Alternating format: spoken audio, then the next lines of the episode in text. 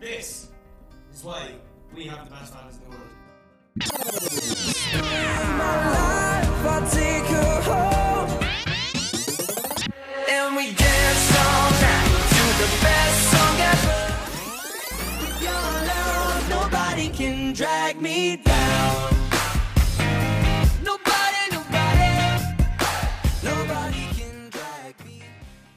Welcome to Talk Direction, your weekly One Direction and Harry Styles podcast. I'm Caitlin, And I'm Kara. and this is our 98th episode of Talk Direction. And wow, Kara, it is time! Oh my god. Literally, we have been waiting for this episode, I swear to God, since episode one of this Since god dang podcast. Dawn of time, I would say, even. Probably. I mean, God, what what did God do but create this earth to To listen- create Harry Styles. to, to create Harry Styles and have us listen to his episode. Um, so I'm very excited to get into this. Mhm. Um, I know, I know you're very excited. Kara and I have not really talked that much. Obviously, we're referring to Harry's album coming out. Um, it is out now. Uh, we have not talked much about it because we've both been like super busy with the end of school. I'm I currently have finals still to go Mhm. and we're all just getting ready for graduation and writing papers and all that good stuff or bad stuff. um, but how are you feeling, Kara, today? Um, tired. it's 9 a.m., but I'm, I think that there's nothing better to like wake up to and just do. You know what I mean? Like, I would, I agree. I don't like being up in the morning, but like, there's nothing better than talking about Harry Styles. So, it's so true. I'm usually I'm not usually not up at this time because I would go to bed later and then wake up a little bit later and then start studying. But man, I am up and ready and ready to discuss Harry. Yeah, I'm so So- psyched. I'm so excited to hear your opinions. Like genuinely, I know! because like I don't. I think people know that like if We're friends. even if well yeah like one we are friends um and two even if we didn't have the podcast we would end up talking the phone for at least like five hours like Yeah, discussing every single minute detail of this album so like we might as well record it and like have other people to talk to about it too Yeah, we we would break this down so much. I I would love to see what it, like what did we do for the I mean, we had the podcast for the fi- the the last album. yeah I mean, we didn't have it for 4. I don't remember what we did, but we definitely talked about all the songs. yeah Um anyway, so I wanted to welcome new listeners first of all to this lovely episode because on episodes where we re- we talk about an album release, we tend to get a lot more listeners than usual. So I wanted to welcome you all for finding us, finding our podcast. We are the One Direction and Harry Styles podcast. We've done 98 episodes and tons of them are 1D related content. So if you're missing the boys on hiatus, I mean it's all 1D related content, not not that I mean they're all 1D. So you can go back and listen to all of our old episodes and we do a new episode every single week. Um and we are going to be following the boys' careers as they go solo, and that's what we've been doing um, for the past couple years. So, welcome. Um, we do news, and you know we've got Niall stuff coming out and Liam stuff, so it's all very exciting at this time. Um, and uh, yeah, it's it's gonna be really good. We also had uh, we also have a Patreon, um, which is a website where you can subscribe for monthly bonus content from our podcast. Um, and that website's patreon.com slash talk direction. And patreon is spelled p-a-t-r-e-o-n um, and we do talk direction down low over there over over there over there which is an extra half hour of episode every single week. We also have videos that are both 1d related and are live related. You can call us and leave us a mo- voicemail or record yourself and leave us a voicemail um, and what else do we do over there? You can be on the show depending on what level Mhm. of thing you choose. You can literally be on the show. And we're going to be having song discussions about every song on Harry's album. So if you're interested in coming on for a song, you know, go check out the Patreon. Um, but yeah, thank you for everyone who's supporting us over there. Um, you've all been really lovely. Um, okay, so getting on to the actual episode. When I was planning this, I was like, wow, this is going to be a behemoth of an episode, if you will. Like, there's just so much stuff, stuff that has happened, both with Harry and his album, plus like Liam and Niall news. Specifically, there's just been a ton.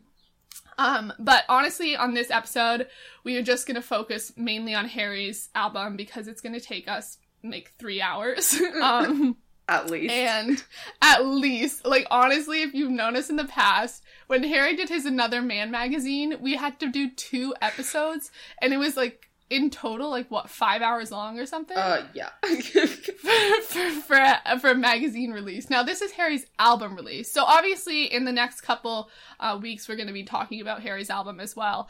Um, but, so be aware that we're not talking about Liam and Niall much, even though they've put out new news and stuff, just because this is Harry's big album release episode. It's Harry's big day. It is Harry's big day. Um, so. And we also wanted to wish a happy birthday to our lovely listener, Sophie. Happy birthday, Um, Sophie. Sophie's literally been here since like way back when when we were starting this and she's Mhm. just the sweetest person. She's been on the podcast before um and she's just so supportive. Like she's honestly just so genuinely nice. Like I always just, you know, get a warm heart thinking about Sophie. So happy birthday, Sophie. So Sophie. Sophie, hope you're having an amazing day. Um okay, so Jumping into some news, I briefly, briefly, briefly wanted to mention that Niall premiered a new song called On the Loose at a radio performance uh, this past week. There's no official studio version, but there's um, versions online, and he just performed at like an intimate venue uh, radio so- show thing called AMP. Uh, I believe it was yesterday, so there's going to be a quality version of that rather than just a crowd version. So I'm definitely going to be putting that on to an MP3 so Mhm. that we can have it. Um, he also confirmed that his upcoming album will be released in the fall, probably October, November time. Um, in one answer, what did you think of the one word answer? What did you think of the song On the Loose? Um, Fleetwood Mackie. Yes. All right, moving on. There's no time to talk about these boys today. Um, Niall also posted a lyric video for his music for his song Slow Hands, which gives a behind the scenes look at Niall singing and like walking around backstage and stuff. Um, and he said a music video, an official music video is coming soon. Um, also in Liam news, Liam's dropping his first solo single this Friday and it's called Strip That Down. Um, and he's been posting clips on Twitter and Instagram in which he's dancing around shirtless. Um, the song also features the artist Quavo, um, and it sounds very R&B and sexy and all that stuff. So what is your thoughts on the song, Kara? Quickly. Um, catchy.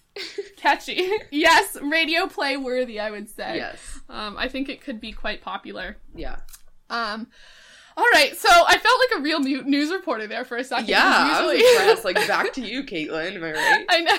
Usually we like sit and break everything down and have questions, have a conversation, but you know, we don't have time for that for the other boys today. It is Harry time. I feel like we need the uh, angel sounds of uh, Only Angel. Oh, coming in okay. Right there. I'll put 'em in. in. yeah, thanks. Um, okay, so the main discussion today is obviously, obviously, obviously that Harry Styles released his first solo album. Wow, wow, wow, wow, wow. So this came out Friday, May 12th at midnight everywhere, and Harry tweeted, See you at midnight everywhere, H. Um, and the song, the album, I mean, I'm gonna cover some basics, but you know, I just wanted to make this a very holistic sort of uh, episode. His album has 10 songs. They were all by pen, all penned by Harry himself with a small group of other writers and musicians. Um, and wow, the reaction has just been really incredible. I mean, I've read tons of reviews online, which I'm going to read a couple later on. Mm-hmm. Um, I didn't want them to like infiltrate our thoughts before we gave our own thoughts. Nice. Um, but they've been super, super positive. Um, I've also just seen people, I mean, fans obviously loving the album. Um, but people who haven't ever listened to Harry's album, like giving it a shot and, and really liking it. Have you seen this type of thing, Kara? Yeah, definitely. Like, I feel like all these random celebrities are just like, I'm really into Yeah. Harry's album, and I like love that. I know, literally, it's amazing, and I love the the One Direction um, update sites always like retweet which Mhm. celebrities are saying things. I follow the Harry News; I really like them. Um, also, uh, Styles Movie News. I follow a couple of them, but Mhm. Yeah, Gene Simmons from Kiss uh, tweeted, "Outstanding Harry Styles, way to bring back the rock," and then like the little rock on emoji. Um, and Pink Floyd's Nick Mason wa- uh, also said he wanted to play drums for Harry's band. oh my band. god, this is beautiful. so that's pretty great. Although it seems like we're we all really love Harry's drummer. I know. so Don't put her out of work. no getting no getting rid of Sarah anytime soon. Um, and then James Corden tweeted, "I'm having the baby, and it is my business." Um, in typical James Corden fashion. Um, He also did just talk about like wanting to raise a child with Harry. So like, I know. perfect. Did we talk about it on the podcast? I don't know. remember. Wow, that was a great clip. Um, uh, so also the boys didn't tweet about Harry's album, which was quite sad. Why, why do you think this not did not happen? Okay, so like here's my thing. Um, I feel like I kind of rather them just like text him and like tell him other than like tweet him because I remember like um in an interview that Niall recently gave, he was saying like Oh yeah, we kind of have to tweet each other. Also, there'll be an uproar Mhm. like, "Oh, they don't like each other. Like, they don't like each other." And like, obviously, they do care about each other, but we don't Yeah. always have to like. It doesn't have to be in public. You know what I mean? Like, so I don't want them to like feel forced that they have to like congratulate their friend in public and like do it for everyone to see. And like so like that like that answer that Niall gave, I was like, oh wow, like that's kind of sad. Like I don't want him to like feel forced to do Yeah. anything. Yeah. I agree. I like that. I know. I saw some someone the other day was commenting to like Dua Lipa saying like, "Don't forget it's your sister's birthday," or like, "You didn't That's tweet your friend or something." weird. And, and she and she responded back like, "I texted them. Not Yeah. everything's online." Yeah. Um. So obviously they've congratulated Harry, but you know, a tweet a tweet is never gonna do me wrong. Um. Uh, okay, so getting into our own opinions, how would you describe this album Okay. in terms of like genre, sounds, writing, just like sum it all up in your beautiful words. I'd say I think it's like very classic rock inspired, but Mhm. with a Harry twist. Like I was thinking like the reason why I like it so much is because like I grew up like listening to classic rock and like because my that's what my dad likes and um, I mean t- in typical dad fashion like you know um, and so that I just have like a lot of great memories attached to that. But then with the new influence of like the love of my life, Harry singing it, it just like melds like everything good together, like nostalgia of like classic rock, but with Harry's voice and just like it is like his own take on it. It's not like Mhm. cookie cutter like classic rock. I don't know. I think I I really like it, and I think that there's like something on this album for everyone. Um, yeah, and like there's just like the production value is so good. Like it is insane. it's amazing. Like the different sound effects and the different like I know. I feel like it's every so detail good. has been looked at. You know? truly, yeah. I listened to um my friend has been listening like to it in over the ear headphones, like you know the big ones that like surround your ear. And I listened Mm-hmm. Yeah. to uh from the dining table, um Oh my god. like in that, and I was she was just like Kara. Hold on, because you're gonna your mind's about to be blown. And I literally, I felt like I was like being surrounded, and like the music Yeah. already does that, but then like to have it like in like head like really crystal clear headphones, like that was Mhm. unreal. Oh, Yeah. boy. I-, I would have to agree. I would say it's like it's rock, but there's like the vulnerability to it. Not that there wasn't like I I see I didn't grow up on classic rock that Mhm. much. Um, like I grew up on like, I mean Queen and ABBA and that type of stuff, but like not. I wouldn't say like I know a lot of classic rock. Um, but if I were to give my opinion on if it sounded like rock, I would say it does. and that uh, it sounds, but also there's a very much a Harry influence. Mhm. And and I think like we said before as we were trying to predict what the album would sound like, in hindsight we'd be like, "Oh yeah, this was totally Harry," but maybe we couldn't quite place it beforehand what solo Harry would sound like. Yeah. Um, and I'm definitely feeling that, like where I, I'm going like this is totally Harry. Even though we knew we knew what Harry would sound like in in some ways, I think there were some surprises too. I was I didn't realize it was going to be so heavily rock Same. influenced. Mhm. Um, especially after Sign of the Times, like I don't think that clued us into songs like Absolutely Kiwi or not. Only Angel. Um, but yeah, I, I was I was so happily surprised. I I'm honestly in love with this album. Uh, I have played it on repeat Uh, I was looking up on iTunes like the number of plays for each song. I mean, apparently I've listened to Sign of the Times for seven hours Oh my god. so far. So I mean, it's quite a lot, and I don't know how uh, accurate those like counters are, and like how many if they get them all the time every time you listen, but. Seven hours of Sign of the Times seemed like a long time to me. um, so, I mean, I think just- about it. Like how many? It's only it's like six minutes. So I mean, Yeah. ten times is one hour. I know. I know it wasn't even that many times, and it's already seven seven hours. Yeah. It's crazy. I mean, imagine how many I'm gonna listen to in my friggin' lifetime. Oh my God. a whole lot. um, but I just, I'm honestly, I'm so so happy. Um, so I'm I'm really glad, and I'm glad we get to discuss this now and just be in love with Harry more than we already were, if that's even possible. Um, so how did you listen to this album, Kara? How did you like absorb it? Did you ha- break it down for everyone, Okay. especially because we might have new listeners who didn't hear us talk about how we were going to do it. Okay, so I took a page out of Caitlin's book, and she likes to save her albums over a couple days.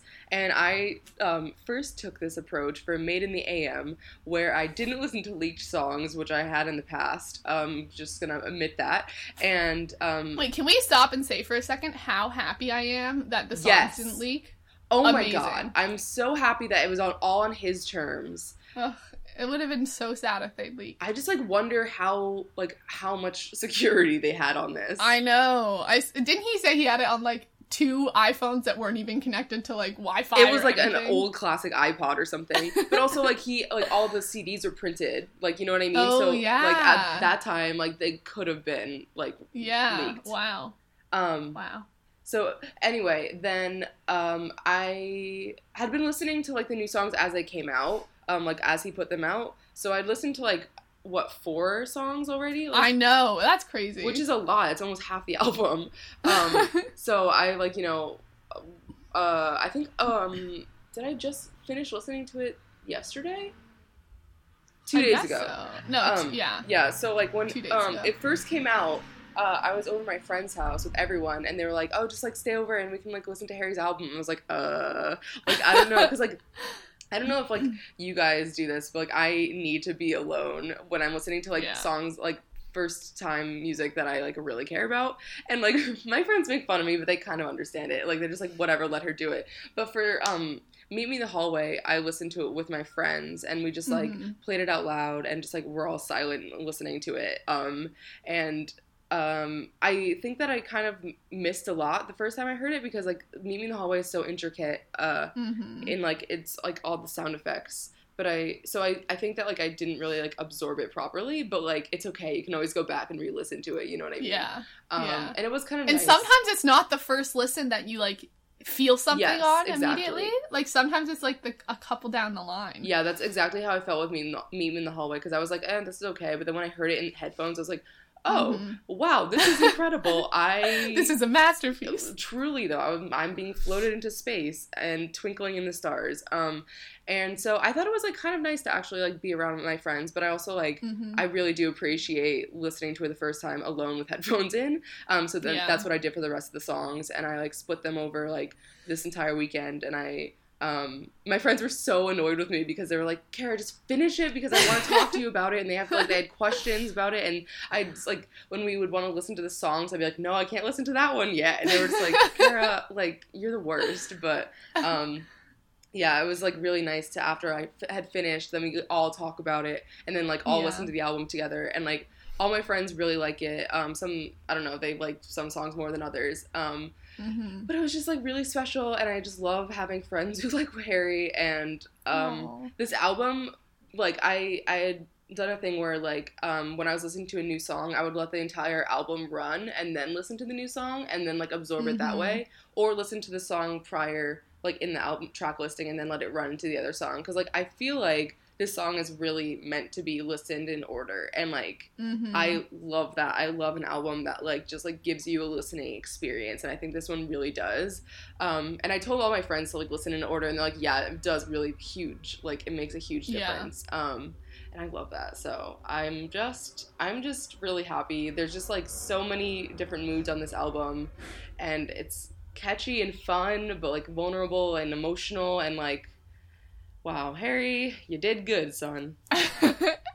yes, he really did. I did the same thing uh, as you, but I mean, you were doing the same thing as I did. Yeah. But really, I was, you know, following my own thing, um, where I like spread out listening um, across. Yeah, I finished. We we both finished on Sunday. Kara and I were also like texting each other, like, okay, I'm gonna listen to Kiwi now, Yeah. or like, and like, so we were semi on the same page. Uh, I think we like listened to every song pretty much before the next person had, so we were always at the same place, which was nice Yeah. um and uh just listening and, and spreading it out and once i i would do i would do the same thing where i would listen through the whole album and then play the song next because i had a separate playlist Same. um, for songs that i'd listen to so i would just like add one to there um because you don't don't want to accidentally start playing a song and not realize it which Oh can happen God. and sometimes i'll end up like 30 seconds through a song on like a new album and be like oh my god i wasn't even paying Yeah. attention i didn't remember because it just played into it so like have a separate playlist to do that um and I know Johanna, uh, Johanna, one of our uh, listeners, said that that was a good way to do it. And I think I did it with Made in the AM that way too, perhaps, or Mm. like partially. Um, but I really, really dedicated to it for this one because I think it's just, it really is an album that should be listened to in order. And it's a whole experience of album listening.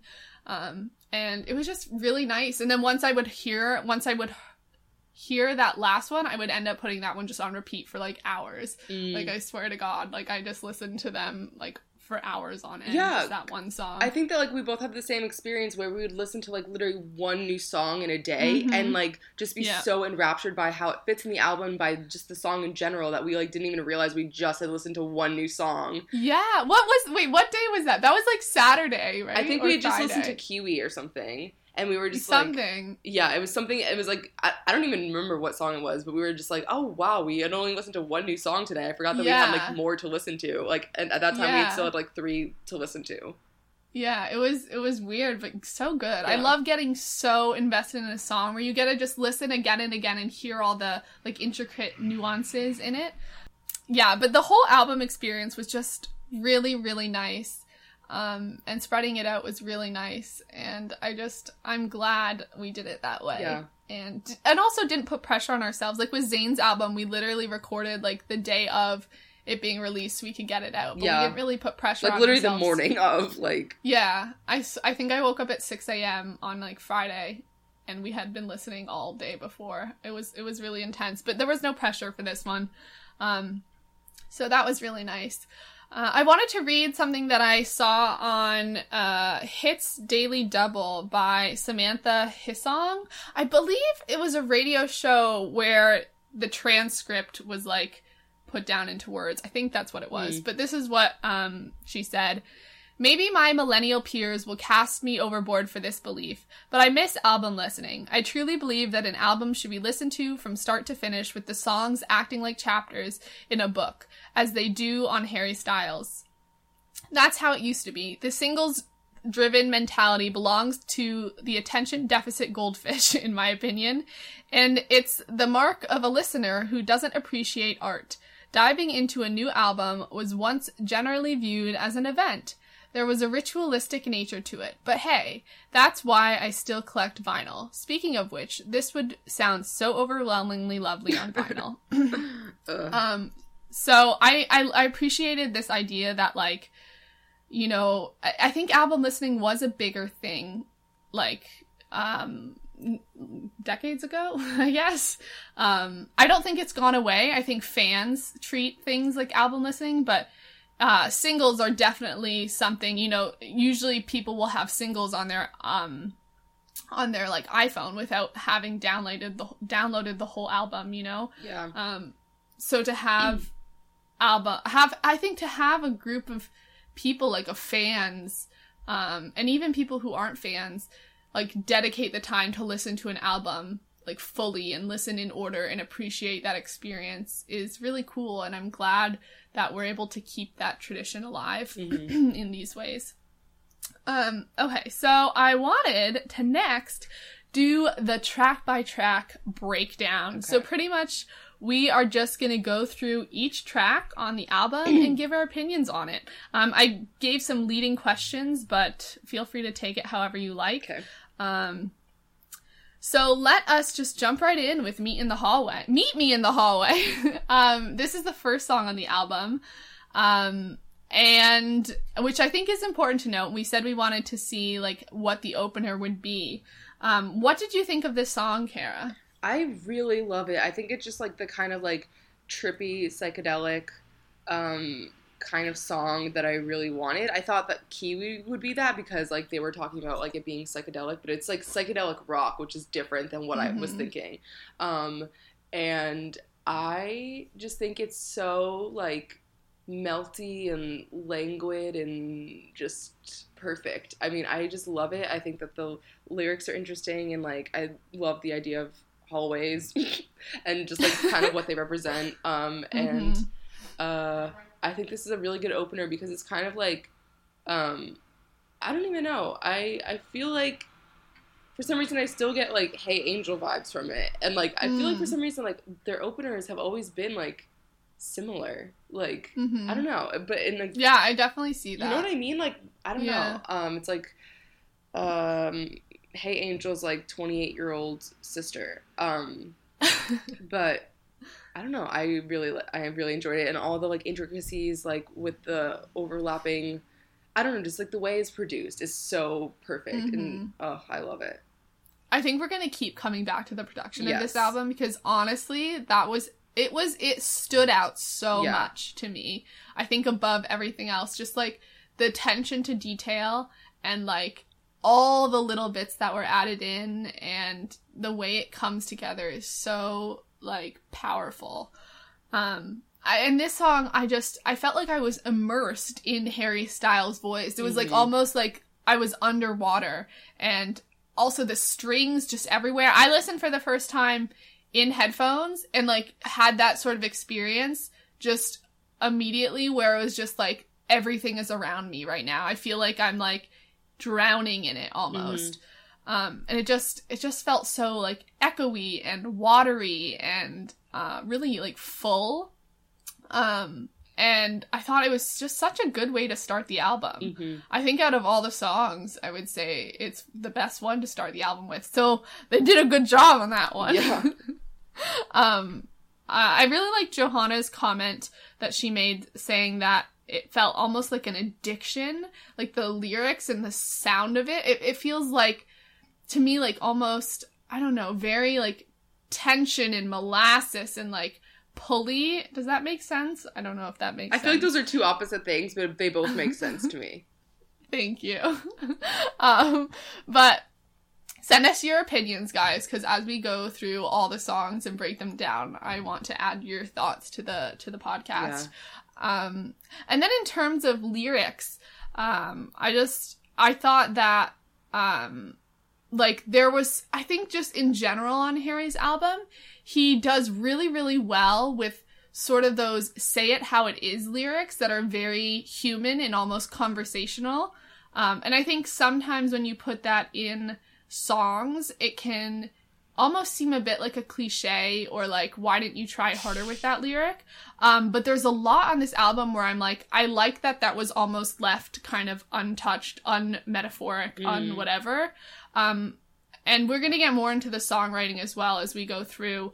Um, but I thought this one, like, just the I'll be on the floor, like, I, I love that. I, I'll be on the floor. It's nothing like too, like, special or interesting, but I think it has a lot of, um, meaning to it. Do you know what I mean? Yeah, and I think that like I can kind of see the influence from. I know he loves the writer Charles Bukowski. I can like see the Mhm. influence from that because like um, I've only read a little bit of him, and like I although I don't really like uh, his views on women and the way he writes women, and it actually kind of makes me physically ill. But um, I can see like why you'd be um, inspired by his writing because it's very just like plain and it's just like it's Mm. put there and it's like very human like you were saying it's just like Mhm. kind of like simplistic but artful Yeah, and I feel like that this this song like really represents that sort of mentality. yeah definitely um, in a lot of ways because there's quite like short statements and it's quite repetitive which is a theme throughout harry's album i think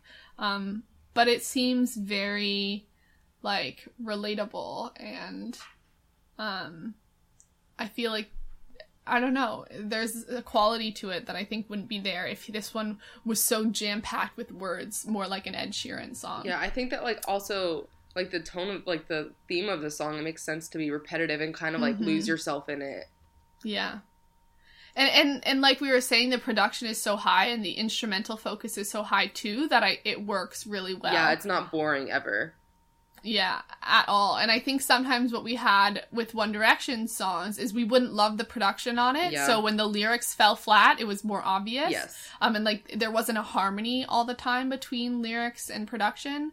Um, but I don't feel that way about Harry's album. Yeah, I think it's also because like the instruments are have such a strong presence. Mhm. Um and like with One Direction we always wanted that more. Like I Yeah. mean like it's a pop band and a boy band, so maybe they weren't like instrument heavy and like that's like what ended up being they ended up like using a lot of like synth and like techno-y Mhm. things um which I don't tend to love. Um and I think Yeah. that like yeah, I just love the instruments on here. mm-hmm. It had a very live quality to the whole yeah, album. it was just like so crisp and nice. Really nice. Yeah. Um and then also I like the part where it, comes I mean I've written random notes so none of these connect. um the part where like it disappears and it fades out and then like it comes back Oh, again yeah. like for another 40 seconds was definitely like just added to the sort of confusion and not knowing where the song was going and being sort of lost in it Yeah. and everything was everywhere. Um, so I think when we do song breakdowns, being able to connect all these little parts um, to see how it creates this full image of a song and a full emotion will be really interesting. Yeah, because that's the thing about music. It's like you take you have to like put the lyrics with the actual like Mhm. music and like yeah, the part that you talked about that makes sense because like also when you're like uh, dealing with an addiction or like having like an addiction of love, I guess like you can Mhm. always like kind of like relapse it back into it, and that's like I Yeah. feel like that kind of like encapsulates that. And wow, Mhm. I love when music tells a story. Me too. Um, Jeff Bhasker, the producer of the album, we need to like praise him. Although, I mean, I think he gets a ton of praise. Yeah. he he did get a Grammy last year for uh for his work, I believe, for best producer of the year. Um, could be getting one again this year. Oh God, Um, Jesus Christ! he talked about Meet Me in the Hallway and he said, Meet Me in the Hallway draws from this rich tradition of the past and of rock music, but it's totally new sounding. Nothing out right now sounds like this song. I always love when I'm a part of something like that. It's minimal and it's magical. It takes you to another world. When they played it for me, I was reminded of when I was a kid and first dropped the needle on a Pink Floyd album I had never heard before. I'm not a big pop music listener. I listen to uh KLOS and KCRW and maybe the hip hop station. I'm kind of a classic rock dude, and Harry made a classic rock album, but that's hands down my favorite on the album. So, um, this was Jeff Bhasker's favorite song. I think it's one of my favorites to be honest too. Yeah, it, I, this is gonna be such a hard game to play, picking our favorites on this album. I, I can't. I don't I don't have a clear uh you know say yet Yeah. and maybe it'll come with time but i remember on made in the am it was just like immediately i yeah, knew exactly. olivia and like didn't even have to listen to the songs after that to know that olivia would be my favorite Yeah, and like I I thought I was I didn't know if like you were gonna feel the same way, but yeah, I feel the exact same way. I just like Yeah. there's not like one immediate favorite, which I think I'd rather have. Um just Yeah. like like the entire album as a whole instead of like have Mhm. like two that I really, really love. yeah i agree um, okay, let's move on to the next song, Okay. Sign of the Times. Now, this one we have heard plenty of times, according to my whatever, seven hours straight of it. Um, and so this song apparently was written in a couple hours. Um, Harry left lunch early and sat down at a piano, and this is pretty much just what came out of his head. Um, and they were saying, I've listened to, I've tried to absorb all the interviews coming out because we can't honestly break them all down. It would just be way too much time. Um, but I'm trying to add in tidbits from what I've heard Nice. um, as we go. And this one, he said it was quite long because they were freestyling a bit, and you can you can hear that at the end where like they they just kept going and Harry kept singing, and so like when they were recording, they just ended up keeping it all. Um, and when they had made a shorter version of the song and like turned it into whoever whoever they turn it into, the turn it in guy. Um, he was like, no, no, I think we should just go with the long version, even though like a six minute song is not, you know, a single typically. Nice. Um, so it was just kept all together. Um, and so that's pretty cool. Um, and, and Harry also said that this was the song that when they wrote it, it felt like the album was, you know, emerging and like what the album would sound like was all falling into place. Mm. Um, and also I wanted to note that when Harry performs this song live, he just keeps getting better I and know. better and better. Oh my god. Like, uh, which have you seen the um car not carpool karaoke um the James Corden? He was on James Corden last night. Did you watch that performance yet? No, I haven't because I was uh, hanging out with my friends and I haven't had time to watch it, but I am stoked to watch it. His suit looks amazing, and I'm I just- literally I could listen to him sing "Sign of the Sign of the Times" live so many times and not get bored of it because it's just so interesting, like all the different things he does, and he's just like getting so like he's now so confident in it, and it's just like so beautiful to see. I know, flashback to SNL when he was clearly so nervous, and you compare like just the vocals on SNL to like James Corden, it's so different. And he's grown so much, and like I think it's a confidence thing because I'm Yes. sure when he was in rehearsal, he did this a million times. It's not as though he hadn't sung this before, Yeah. but it's because it's performing live, and SNL was so. I mean, I can't even imagine the pressure. Um, but now it just like he's an old pro and he's hitting all those notes at the Mhm. end, and he does interesting things with his voice each time, and every time it sounds different, you know? Yeah, So, uh, I just love all the live performances we're getting. Um, and then I guess the only question I have is do you think this sits well here on the album as song number two? I think it does. I think it flows nicely um, from Meet Me in the Hallway, and I think that like I think it is a different tone than the rest of the album because it's more like glam rock Mhm. uh pop and like i'm not seeing that anywhere else like the, uh, rest of the album is like pretty full on rock um Mhm. um but i feel like i i can understand like why he thinks that like why he felt that this was like the necessary note because it's like a different it's like a change like you don't want all one note on an album Mhm. so i can definitely see like why you like he wants he would want this here Yeah, I think it comes. I think it does well coming second, and I also think it was a really good choice for him to put as the first single. Um, I don't think I would choose a different one. I'm glad we had "Sign of the Times" just because it's so epic. Yeah. and it it made me like confident in the album, and like I didn't want to have a first single where I'd be like, oh my god, am I gonna like this album? Like we had with like you know "Perfect" or "Infinity" were songs that were released before Yeah. Made in the AM, and they weren't my favorite off the album. Mhm. So to have a song that I loved immediately and then, you know, to sort of represent the album, I think it does do a good job because it um, brings in like the softer sides, but also like the weird mystical sides Mm. all in one, um, which I think is good. Um, all right, moving on to Carolina. So w- this song premiered first on the Today Show. Harry sung it live, um, and that's how we both listened to it first. Um, and then later the studio version, obviously when the album came out. Um, what did you think when you first listened, and what are your thoughts on this song, Kara? Um, when I first listened to it, I was just like, "Whoa!" Like I, I feel like because up until this time we had just on the times and Welcome to New. Jesus, I keep doing that ever since New York. We're gonna keep doing that forever. I know. Wait, do we have Sweet Creature too, though? Oh, you're right. Yeah, we, we did. did, right, You're right. You're right. You're right. Um, and like so, this was nothing like we had ever heard before, and I was just like, "Whoa, boy, this is this is so crazy and new and different." But I didn't really love it the first time I listened to it. I'm gonna be honest. I didn't even like go back and listen. I was just like, "This is kind of." I don't know. I wasn't feeling it, and I think the lyrics Mhm. might have had a little thing to do with it, but Yeah. um, also the music like just wasn't my favorite. But I like the studio version better. I'm gonna say that. Um, and I think it is like it's a fun song. Um, yeah, it's like catchy, but it's I think it might be one of my lesser favorites. Interesting. Although I do know my friends like some of my friends it's their favorite song off the album. So yeah, Yeah. I would say it's pretty up there for me. Interesting.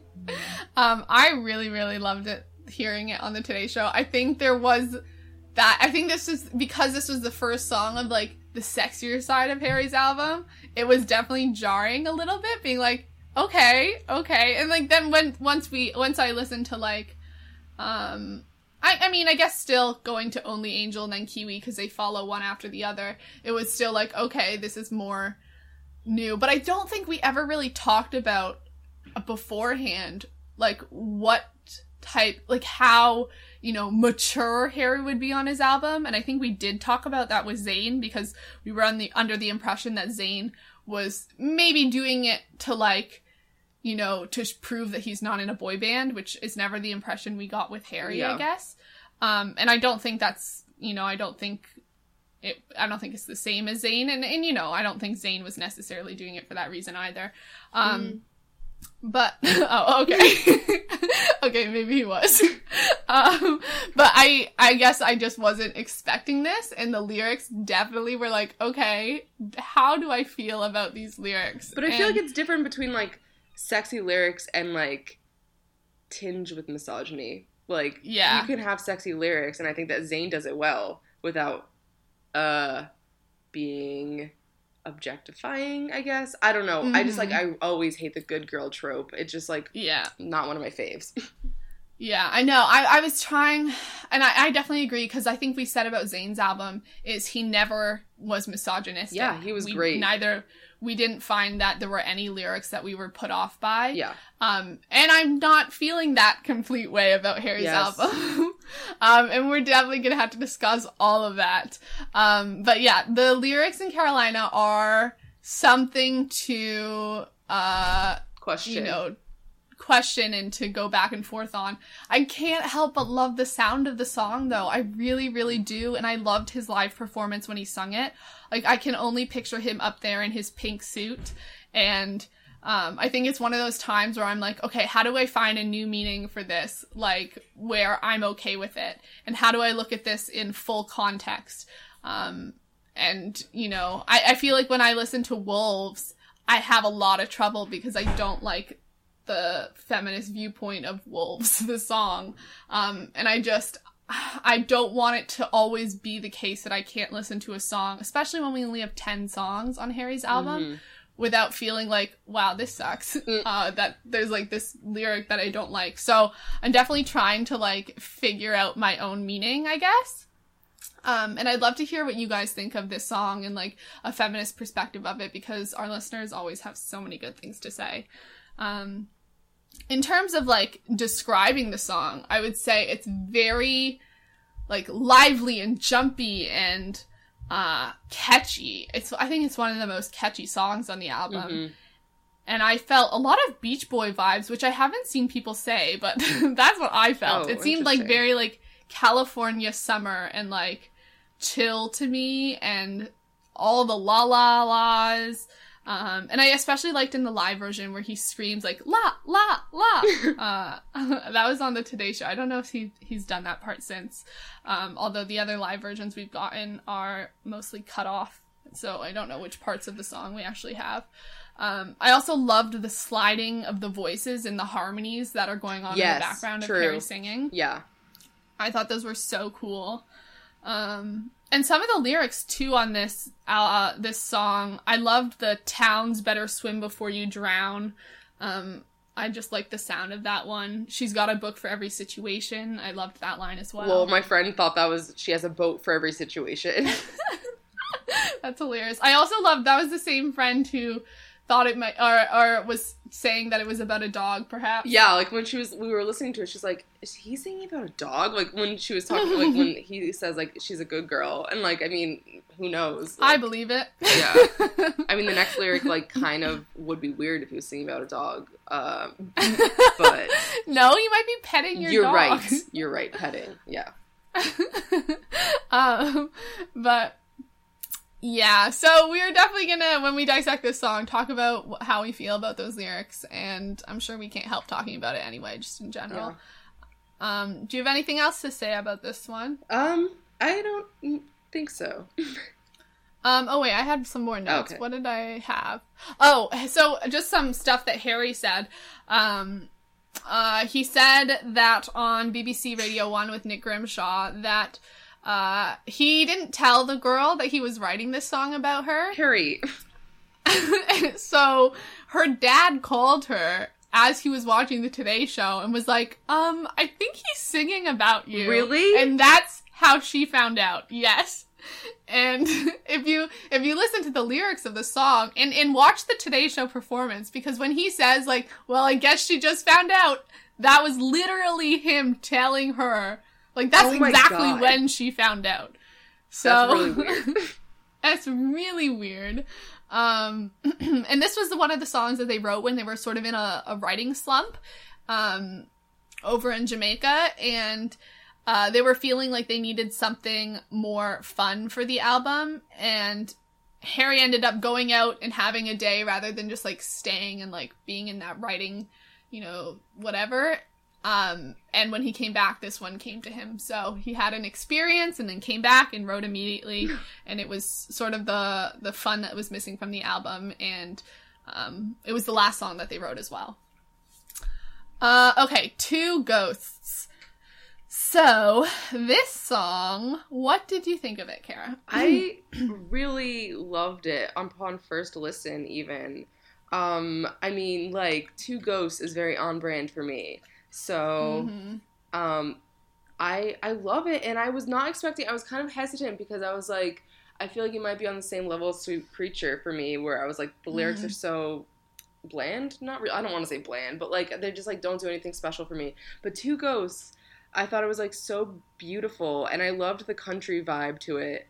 Um, and I don't I don't like really modern country, but I like older country.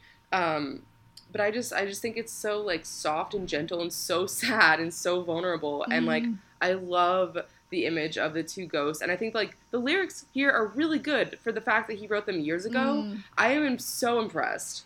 Um, I think that like the like the ghost and the heartbeat imagery, like the, that metaphor Yeah. is so good and strong, and like it's so haunting.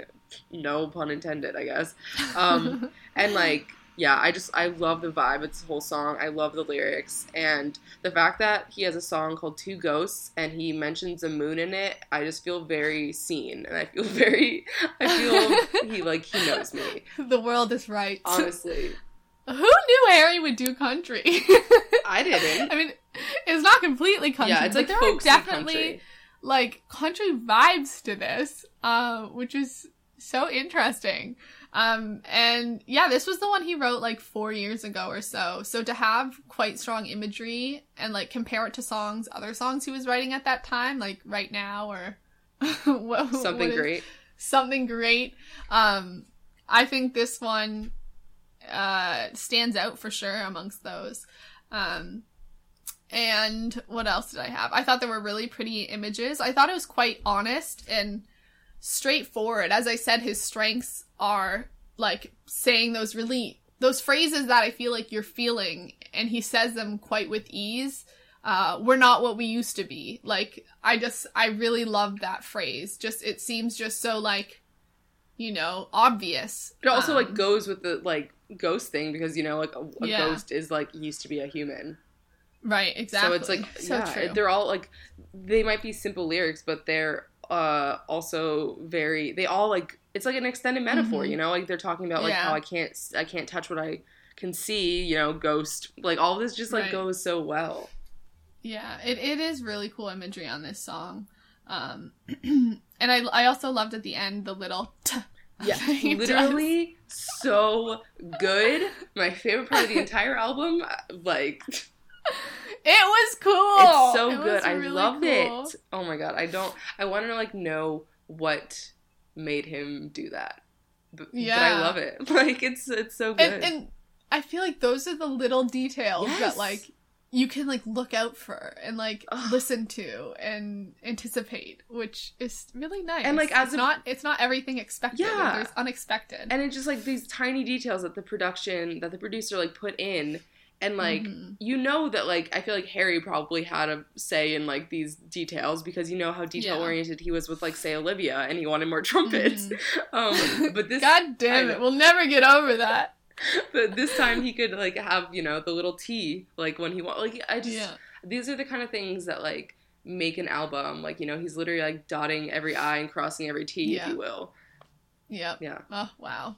Uh, Julian Bunetta wrote this song with him because that's who was working with One Direction uh, Nice. for like all of their albums. He's really great. He's been working with Niall on his solo stuff, which is awesome. Bless. Um, and he said on Twitter, I hope everyone is liking Two Ghosts on Harry's album. Been holding on to that for years. Glad it's finally getting to play for new ears. It's a nice reminder that great songs will find a way to be heard, and songs can age and get better with time. And when you write a song, it's okay if someone doesn't record it immediately. It's not tainted. If it's special and honest, it will find a way. Wow, life finds a way. Um, yeah, so I thought that was cool. Um, sounds like he really loved this song at the time, and you know, and now it's finally getting to be heard by everyone, and people are really loving this, especially like. Who was it? Uh, who worked? Was it Ryan Tedder? It was someone Ryan. I might be, I, I might be getting the last name wrong. I don't think it was Ryan Tedder. I think it was a different one who worked on Taylor Swift's album, but comment about really loving this song. Um, uh, which I can I could see because you know there's those types of vibes on it. Mhm. Um, uh, I lost my place. Okay. Uh oh. Also, when Harry was on the BBC one with Nick Grimshaw, and Nick was questioning who the song was about, which uh Harry was not down for, and there's a he screamed, "Help me, Jeffrey!" Oh my god. I'm gonna have Uh, to watch to- that interview now. You have to to uh his manager uh Jeff. Um and then he starts screaming some more and it's pretty funny. um so that was a that was a good time. I feel like Help Me Jeffrey is going to be now like a a thing in the fandom. Um all right, moving on to Sweet Creature, another song that we've heard a number of times. Um I know you say that this one's perhaps not one of your favorites and it doesn't do much for you. How do you feel now in the context of the album having this song? Dude, I the having the album has really made me love it more, honestly. I yes. I definitely appreciate it so much more just like having like being surrounded by two ghosts. I Mhm. like just the way it flows is so perfect. Like I just like am able to like kind of be in like this like state of tranquility and like kind of being like this like zen garden. Um Mhm. and like I love it. I I love the way that it flows, and like I still I'm not sure if I love the song as a singular piece, but as like a part Mhm. of the bigger machine, I freaking I I really love it. Um, and yeah, I think it's just like a gentle part of the album that was like needed Mhm. to balance out everything.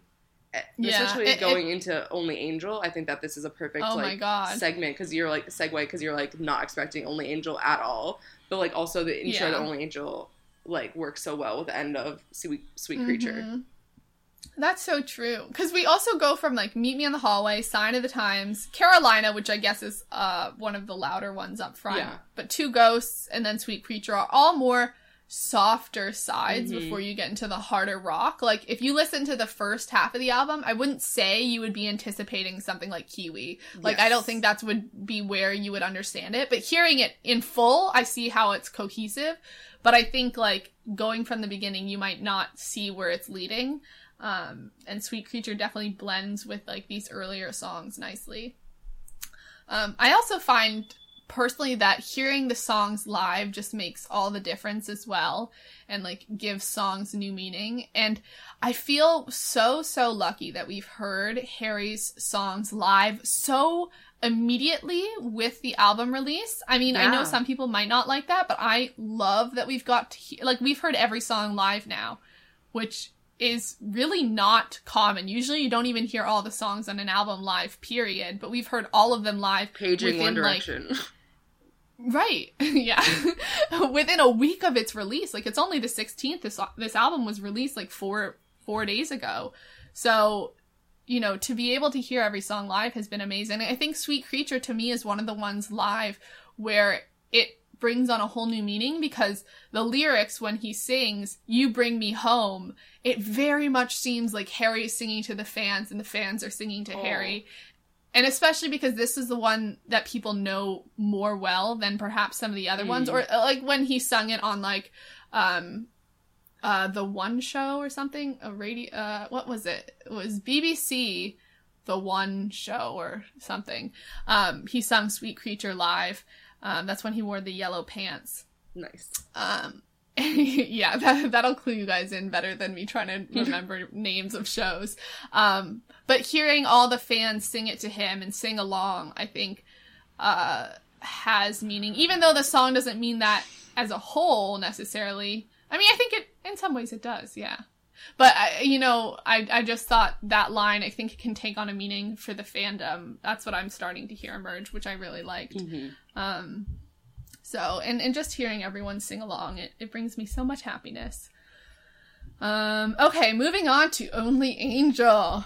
Um, so wow, this was a surprise. Like it like builds quietly. There's like some talking in the beginning, which is from the movie Barfly, um, which was written by the poet Kara mentioned, which is one of Harry's poets, favorite poets, um, Bukowski. Um, and then it just goes into this like extreme, screamy rock craze, like biting jam bam type of thing. Like the screaming the crazy Yeah. screaming. I i loved it all. And it carries throughout the whole song. Like there's different points where he's screaming. Um and it i like this i don't think i i ever thought beforehand that this was something i thought harry styles would do Mhm. i guess. But i can see how it happened Mhm. if that makes sense. Like and i'm glad it happened because it's so cool and just uh, just thinking about getting to hear it live and, and all the live versions we have heard is amazing i can't wait to have like a full real good quality live version um, perhaps he'll perform it on james corden's show you never Mm. know um, i was i just think it's such an exciting song um, what do you think of it Kara? I freaking love it. Uh, the way that it opens, like I love that kind of opener for a song. Um, I just think it's so like I can just it it layers so well. I love that and like it just gives me a sense of like being surrounded by the music. Um, and I love the bits of talking in it. Um, and I just it the way that it like just opens like it just like completely just like Mm. opens up into this huge huge rock song and it's so classic rock like and also his his tone just works so well with it and also all the screaming and Mhm. stuff it just like works so well like he just he just Mhm. has the gravelly tone for this kind of song um and like honestly i could hear this being a song. First of all i want my dad to listen to this entire album. But this is this definitely seems like a we should have your dad on the podcast. Honestly like i just can't wait to like because i'm getting the physical cd um and so that means i can when i go home i can just pop it into his like stereo system and like have a surround sound and just like blast it. I'm so pumped. Um but this is like something i feel like my dad would like play like in the car when Mhm. i was like young or something. Um and it's just so fun and i just like can't wait to see harry like freaking go crazy like imagine like Mhm. the like transition from like rock me to this oh like you know what i mean like he, he just like i just feel like this is like what his soul was needing like it's just like we Mhm. saw the the tiniest bit in rock me and then he finally was able to bloom into this classic Yeah. rock butterfly that he's always wanted to be Wow. I, honestly, it, it wasn't blooming in this song on the album too, where it falls. It is that sort of like opening up into this second half Yes. where you know you have only Angel and then Kiwi and then Woman, uh, which all really feel together to me. Um, and also like the lyrics on this song, I thought there was a lot of strong ones, both on this and Kiwi. Um, I think the imagery was quite good, and I think it has more of that imagery that's like concrete in that like there's you can picture actual people, which Yeah. isn't always the case. Um, like if you look at Ever Since New York. Um, now I'm scared. I'm I'm gonna god say welcome to New York. um, Ever Since New York has beautiful metaphors and imagery, but it's not as like concrete where you can imagine people and physical things happening. And I think only Angel and Kiwi have that Mhm. quality to them. Um, I loved the lines, open your eyes, shut your mouth, and see that I'm still the only one who's been in love with me. so good Um, such a just, it's so punchy. Like, I love that. Um, and it's an interesting way to say, like, you're not in love with me, you know? It's a new way to say it. Mhm. Um, and the stuck between my teeth line, I thought that was really like gritty and uh, cool. Um, so I, I quite liked the the writing on this one. I mean, besides that line about the short skirt, yeah uh, i just like which no go ahead Well, I said- well, I was gonna say just that which we've talked about on when we saw that in um, Rolling Stone. Rolling Stones that this might be a lyric. We talked about how we didn't like the idea of, you know, putting a lyric about a, a, a woman's skirt and then not being able to bring her home and like what it implies. And yeah stuff. and it just like the thing that like i feel with this some of this album is and i i want like i feel strongly that harry is gonna progress and i feel like he's only 23 and like he has such room to grow and i don't want to like um what's it called define him by just this but i also hmm like this is what we have right now so i want to say this. Right. but I feel like some of the songs, I think that because they seem so classic rocky, they do take uh, even the lyrics feel classic rocky to me, and I think that like I wish he had um, maybe put a more progressive spin on it um, because like the short skirt, good girl, that kind of thing is very classic rock in not the best way. Um, Mm. So I kind of wish he put a more progressive spin on it and like made it even more his own and like sort of strayed away from the casual misogynistic lyrics of your um like the past. Uh i don't know. That's like kind of what i feel strongly about. Um just like because that's what i don't like about classic rock is just like the kind of uh flippant misog- misogynistic lyrics that are like kind of Mhm. ingrained in the culture. Uh and yeah i kind of want like i don't know. I'm just like i think that like maybe that's like why like he wanted to do like classic rock inspired so maybe like that's like where it came Mhm. from is like these are very like they're like punchy um like to the point lyrics that like automatically give it a classic rock feel um but i'm kind of looking forward to um i don't know progression Yeah, I agree with you. And I think there are lyrics on it that work, so it's not as though he couldn't have you know, it's not as though he needed to resort to some of like those Yes. misogynistic things to like get the same point across.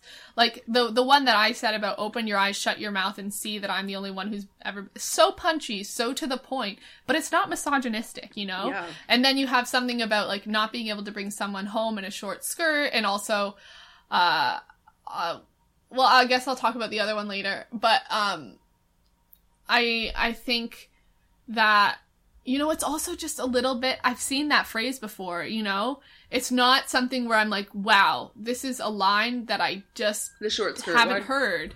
Yeah. Yeah. And and I think I think the difference between that and some of the lines that I was saying before, like I'm gonna be lying on the floor or we're just not what we used to be, which are more casual phrases that aren't like so, you know, s- like decked out and in like metaphor and in flowery language. Um the difference is that those aren't supposed to be metaphors and supposed to be flowery but like the this one about the short skirt and the bringing home is a little bit more more like that. And i think it falls short not only because it's misogynistic but also because i've heard it before and it's not something new where i'm like wow this is a really cool line harry. Good job on that one. Yeah, and I think that Um, like we're not saying like because it's sexual or sexy is it's misogynistic because like think about all the other ones. There's like a lot of like sexy lyrics on this album, but there there are also like some that aren't misogynistic and there's ways to Yeah. do that. Like think about like the stuck between Yeah. my teeth, like that kind of stuff.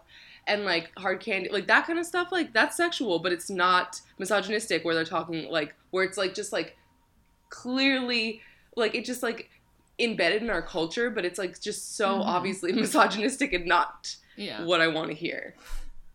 yeah i agree Yeah. um this is why we should have been the ones to comb this album over before it went out I just yeah, I'm always just kind of when, when I was watching the documentary, like, and there was like only men in the room, I was like, Yeah. this is why you like. I just feel like there needs to be a woman in the- Agreed. every room of everything. agreed But yeah, Agreed. Yeah. that is definitely something. I would wonder what would have happened if there was different influences than just white men. yeah, Um, and like if some of these things would have been caught. Perhaps not. and you know harry what it seems like harry's very central to this you know album and and making it what he wants to and and also he said a lot he was saying like he would question am i allowed to say that should i say that and he's like you know what no i'm just gonna say what i want to say Mhm. which I, I i get to a point but also um when it when it turns into misogyny and misogynistic lyrics um you know then it's it's not as much of say what you want to say Yeah, it's like, like- it's like okay i mean you could also find a different lyric that w- would say the same thing but not in that way Mhm. you know um like if going back to carolina um the line she feels so good versus the line she's a good Yeah. girl or she's so good, she's so good, she feels so good. Very different. She feels so good, 100%. Say it, you know, that's sexy, whatever. Um, love it. But she's a good girl or like she's I mean she's so good is is, you know, That's fine, sort of in like. between the Yeah. two. Um but knowing that it's because he was saying she's a good girl different. So like you know she, she feels so good great but she's a good girl not so much. So how do you how you're saying similar things but how do you change that she's a good girl into some into lyrics that are um not as misogynistic? Because also you think back to like robin thicke's song where he's talking about good girl and whatever and that was a really gross song and i'm not i don't think carolina comes close no, to that Jesus because it's Christ. not anything about that. But, you know, saying she's a good girl does have a lot of context. And, and to say that, you know, in, I I mean, the context that Harry's speaking in might be very different, and maybe that's not where he's coming from, or that's not the same idea he's coming from. But you have to recognize the implication of language just in general and what they tend to mean um, just because you know you might not have that meaning you have to also recognize like where it comes in in culture and where it plays a part in that type of stuff um, so yeah, intent isn't yeah. everything. yeah uh, agreed um okay wait where were we on only angel um, uh, oh, and also the music of Only Angel was the was the song that was playing in Harry's um like 30 second like commercial way back when um before Sign of Was the Times it? had come out. Yeah. Oh, whoa! I'm gonna have to go listen to that now. I didn't realize it. Yeah, I believe it was. Um I think Lucia said that. Wow, it all Um, connects, ladies and gentlemen. Yeah, it does. I know. I haven't. I need to go back and rewatch that clip again too. Um, but it has those like piano like vibes, the soft piano. Um, um. All right, then Kiwi. Okay, so Kiwi. We we thought this one was gonna come out on SNL Mhm. And it did not. And I can see why Harry didn't play it on SNL. um, but we have finally got to hear what the hell Kiwi is about. and wow, it was, I guess coming after Only Angel, it's not as much as a surprise, Yeah. but it is still a surprise. Yeah, the lyrics, I think. Uh, the lyrics. Although this was, I, I'm unfortunately because we hold off listening and you know we drag it out over a number of days. I we get spoiled. Yeah. It's pretty hard not to get spoiled. And I did see that these were some of the lyrics about having the baby beforehand. I know, I'm so sad. um, I wish I was just like punched in the face I with know. that. I know it is. It was sad, But I did it to Um, myself. Damn it, so- James Corden. Yeah. Uh, I could. I guess I suppose I could have stayed off all social But, media, but that's pretty yeah. hard. And that like kind of ruins very the fun. hard. Yeah.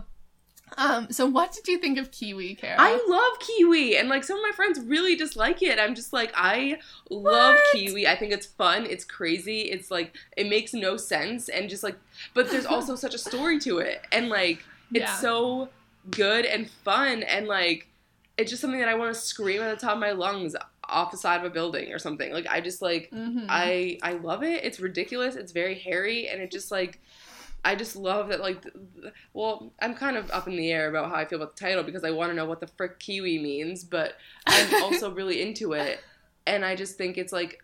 I just like the love. I love the line about the cactus. I love the way he Mhm. sounds in this. It's so. Oh wow, that rhymed. Um, I I really love it. I think it's so fun and crazy. And like my friends hate the lyrics, but like well some of them do. But like I don't know. I think it's fun. Like Honestly, we've been talking about this album being a pregnancy album Yes, since dude. like day one.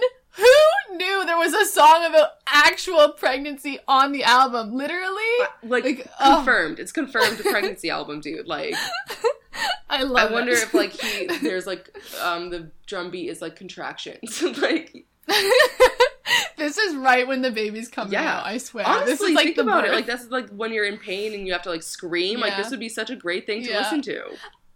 And the, the person could be screaming like, "I'm having my baby." Yeah. Like it all makes sense. It all It's makes perfect. sense, dude. It all makes sense. Um, I'm glad we found the common thread of theme throughout this album. yes. uh, we're gonna have to break it down, like each part of what part of the labor stage every song goes to. I definitely think this is birth. hmm Um, but wow, what an epic song! I I listened. This was one of the ones that this took me like the third listen to where I like, like it really hit me how amazing Yeah. it was.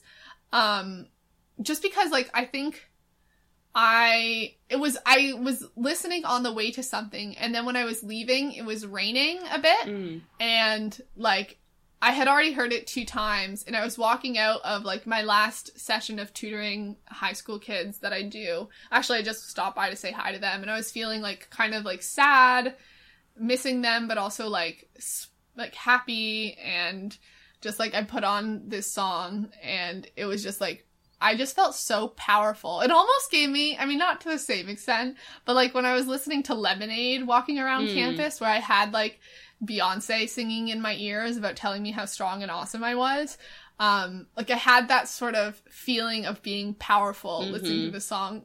I don't know, it's not the same message as like on Lemonade at all, but it was just so, it was the whole vibe of the Yeah. song and it just it flows so nicely from only angel and like you have this other rock one that comes in and it's literally insane like it just like as you said nothing makes sense it's just like a big jumble like spitting all these things out like drugs sex loud crazy man ah! um screaming um and it's definitely a favorite live. Like you can already tell from the the garage performance that we saw, people chanting Kiwi, um, and I think it's becoming a fan favorite too because it's just so random. Yeah, but also like I think the lyrics are what like, one of the best for me. I I yeah, because there's so many of them. Like a lot of the other lyrics Mhm. are kind of like repetitive, but this one has an entire story. But then like the Mhm. chorus comes in and you're just like, what the heck, man? Like I don't know what's going on, but I love it, and like that's I think that just sums up the entire song for me. But like I there's like so many cool lyrics, like hard liquor mixed with a bit of intellect. Like that this entire first Mm. verse is so interesting in like how like Mhm. just uh the words sound together. Like I love those it. were literally the lyrics I Really? Really? to say. Yeah, I love that. She worked her way through a cheap pack of cigarettes, hard liquor mixed with a bit of intellect. Also, just the sound yeah, of them. it's so what's it called? This- like, like- uh staccatic. You know, like what I Yeah. mean? Yeah. Yeah. Uh, absolutely. And it, it just, I really love the lyrics on this one. I think that, like I say, Only Angel and this one are very strong. And it is because there is more lyrics. As you said, a lot of the other ones are quite repetitive, which I think fits well for some of the songs, like Meet Me in the Hallway. Um, but I do like these ones have jam packed lyrics a bit more. Um, and they're really interesting. And I love the imagery they create. Um, and it is it's such a fun weird crazy Mhm. song uh, he said that it started off as a joke and now it's one of his Mm. favorites which makes sense um, if you watch the apple music movie you can see he he did this one really early on he still had long hair when he was singing it um, in the apple documentary um, at some point so man wow this is just this is a fun one it'll be fun to talk Yeah. about this one I when I the first time I listened to it, my um roommate wasn't like in the apartment and I'm really glad because I was Mhm. literally just going insane. and I was just like, thank God I can literally just like run around and just like honestly have the entire apartment to myself and just scream and just like Yeah. oh wow, I was just like having a ball. Yep. I've been doing that so much. It's just so like, fun. I Dancing love it. by myself insanely. It is so good. I cannot wait to hear this more live, more live versions. Please. Also be like I need a full live. live version. Yeah, also be literally live. Um, but even just watching on YouTube, like it just gets me so happy and excited Yeah. and and everything's a know- new experience. Yeah. Oh my gosh. I'm so excited to get videos of Harry performing like all the time. Isn't now. it weird that like uh the album version is like the way we think it's supposed to be sung, but like in reality that's just probably like one take and like a lot of the other like everything else is like like all the other takes were different probably and like there's different note That's so changes and like so like when he I don't know like who knows like he could do like the ones that he does note changes on like maybe he did that like 10 times and then the album version he did Mhm. once and like that's still the one that they chose. And I, I just like it's so crazy to think about because like that's the way we think like oh it was always sung that way. But like just Yeah. because I, I feel like because he changes um that does note changes and stuff so often in live Mhm. performances that like I can't imagine he sung the album versions like you know like when he was recording like all the same way. So it's so interesting to think about like how many different versions of these songs are there out there. And i mean we're gonna get to see that with the like the live versions but wow there's just so many different alternate universes you know Yeah, and I noticed that very much on the line where he says, um, she's all over me like I paid for it, like I paid for Yeah. it, which also questionable lyrics. Yeah. um, um, but the when he sung it live, he sings it more like he's almost talking. Like he Yes. goes into a like sort of like he's like speaking the words, and he also did that in the Apple Music one, so in the Garage version and the Apple Music one. So it makes me seem think that like perhaps that was a version of the song that just isn't how they did it when they recorded like the actual actual Yeah. version but you know in his mind maybe that's more the true version of the Mhm. song um so definitely interesting uh for those ones. Um all right any sum up thoughts on kiwi or should we move on? Um it's great All right, moving to Ever Since New York. This is the one we heard a long time ago on SNL live for the first time. Um, we also then saw on the Today Show a longer version than the SNL version. We were kind of like the SNL version's only like two minutes and 30 seconds or two minutes 40 seconds or whatever it was. Um, but it was longer, um, both on the album and he did the longer version on the Today Show. Uh, but the album version is very Yes. different from the live versions we've heard. What are your thoughts on that? Okay, so like when we heard Carolina live, I always wanted to say California, and I know that whenever listeners Kesha tweeted about that, I'm like, yeah, I literally always sing California when I'm saying it. Um, but um, okay, so when we heard Carolina live, and then we heard it on the album, like there wasn't much difference. It was just like obviously like you could hear like the production better. But for ever since New York, it was like slowed down on the album, and it's like more like Mm. gentle and like almost like more intimate. I feel like it's kind of like more talky. I feel, um, Yeah. and I like both versions, and I love that we have both versions now because I feel like they're Mhm. honestly two separate songs in my mind. Like I They Yeah. are. They literally are so Yeah. different from each like, other. and I think that like even the instruments on in the live version are, uh, I mean, in the studio version, I mean, I guess both of them are different. Like they seem different, Mhm. and like just the way he sings is very different for me. It's like in the live Mhm. version, it's almost like flowy, and it like it just like it's more singy, and I think in the album it's almost more Mhm. talky and like just quieter and like I don't know, more casual, I guess. yeah, I felt like the album version was like it almost seemed like someone had taken the original song and done their own like slowed down Hmm. cover of it. Yeah, A little yeah, bit? Yeah, Like I could see like I'm I'm glad I got the live version first to be honest because I think I like I that think one me too. better. Not that I I don't I don't not like the other version, but it, it I, and also like because I heard the live version I got so used to that because that one I Mhm. played so many times. Um especially because it sh- it was shorter so you could just play it again and Mhm. again. Um but I feel like this the the studio version almost seems like you're sitting on a beach somewhere and like you know you're listening to the song and the waves are rolling in but like the other version is so different and it's very sing along and um and when he performs it live it just feels like one of those songs that's like anthemic. I just imagine it like 50 years from now or maybe not 50 like 30 years from now at a concert this will be one that gets eh, pulled apart even more and more and stretched out and everyone's singing the lyrics and like it gets repeated even more. Like like i said with hey jude you know that one gets stretched Mm. out and like the repetition gets like magnified um, I feel like this is one that could could have that same quality, and he's been opening his concerts with it, Hmm.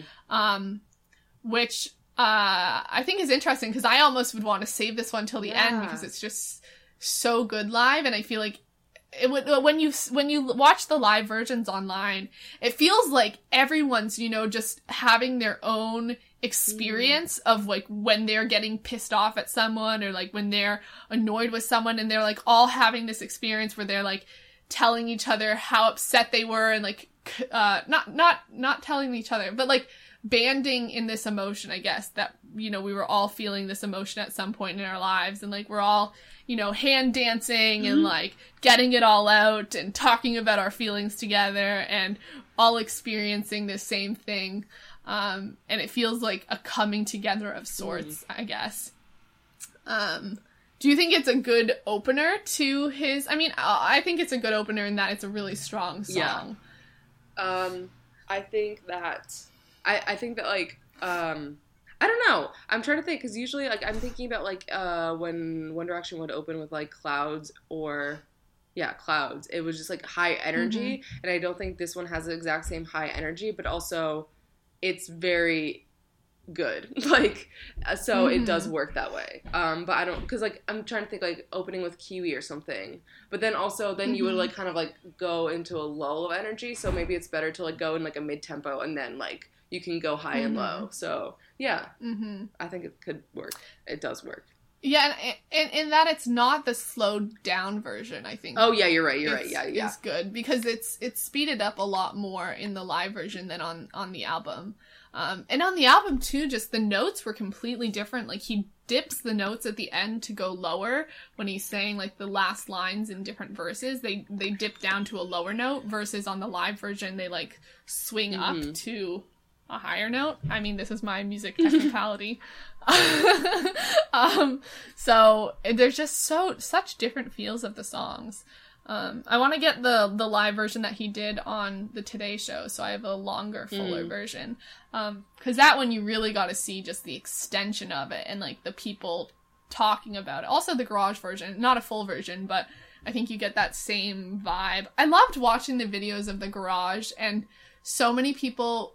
Some people were recording with their phones, but a lot of people were FaceTiming their friends, and you Oh. can see because if you look at someone filming, you see in front of them their phones with people's faces right That's so there, and you can see that they're FaceTiming their friends, which I thought was really, really cool. Um, and I think uh, in terms of lyrics, the imagery on this song and like the like the beautiful like metaphoric type imagery is really, really strong on this song. Mhm. Um, I don't think we, you know, the swimming pool thing and the empty avenues. I think there's some really beautiful, um, more like ugh, things where I'm like, wow, I haven't heard that that way before, or like that's something new that I haven't seen. Good job on putting the language together like that. yeah i think that like for me this song is one of the strongest lyrically on the album Mhm. Um, agreed. Anything else about this one? Um, nope. I just it's still it's still I I was blown away how different the 2 versions Mhm. are, but I love both of them. Yeah, me too. Um, all right, Woman is next. What did you think of Woman? Oh my god! Like it just so it's so good. I love it. Um, but I think that like it's I feel like it's almost like campy. Like I feel like there's like it's like kind of like funny almost. Um, and kind of just like over the top. And I just like it's fun though, and I like um I like all the la la la's. And Mhm. uh I'm, I need to pull up the lyrics because I feel like the lyrics aren't anything too too special. Um, but I love the sound of it. Um, so I think it makes Yeah, up with- for it. within the production again i think this is one of the songs where um like the production of the song and the way the lyrics are said with harry's voice like the the, the chorus is literally him just saying woman. Yeah, but it's so like that's the chorus. But it works you know? You don't necessarily need to have a ton of lyrics for it to be a good chorus. I think it works in that there's a lot of emotion and energy and things driven through that one word like him saying woman makes a difference than him saying woman. Mm. And I, I, those little details of that type of thing makes it interesting to me, even when you don't have so many lyrics to dissect. I think you have a lot of sounds to dissect and a lot of voice to dissect. Um, and I really, really love this one. I think the whole feel of the song. Um, I don't get too much of a campy, campy vibe from it, but I get more of like a, you know, pub vibe where it's like dark and like there's a jealousy and like a almost kind of like bloodstream a bit from Ed Sheeran. I guess that that same type of feel. Like I'm thinking of like dark purple and like green. Like I don't know. Um, and I think it works well coming after Kiwi, like Only Angel, Yeah. Kiwi, into Woman. I think those three go really Great well trifecta. together. Um, it also starts with this thing where someone says, "Should we search uh, for romantic com? Should we search Netflix for romantic comedies and see what we Yeah, I wonder like who, who Um, was saying that. I don't know. I need to know. Um, I know. So um, One Direction has had this with a couple of their songs. Where in the in- intro, there's and I, we saw this with Only Angel too, um, where there's like a little speaking part or something. Um, on history, there was a little bit. On Olivia, uh, there was a little bit. Um, not as much as in in these songs. Um, and I know one of our listeners, Kesha, wasn't too pleased that they had this in the beginning. Like it was cool the first time around, but then having to listen to it every single time, uh, I think can get more grating. What did you think of that like little bit? I thought it was funny the first time. Um, it doesn't really bother me because it's like pretty quick. Um, and Mhm. like, um, I think that maybe having it in the opener is better than having it at the end because like you just like don't want to hear that at the end. You just like want the song. Um, so like kind of like getting it over with.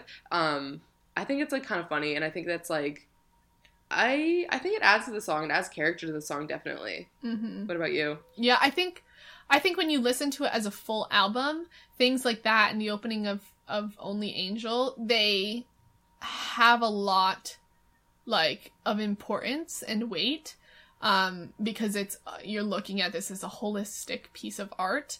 Um similar to like if you look if you think about Pink Floyd's album Dark Side of the Moon like the intro or you know thinking about Zayn's intro to his album where you might not listen to the song that intro Yeah, yeah. like by itself but when it's a part of a whole package it makes sense um i don't i don't mind too much the opening of woman i think i i think the opening of only angel might bother me what the heck? than The opening is beautiful.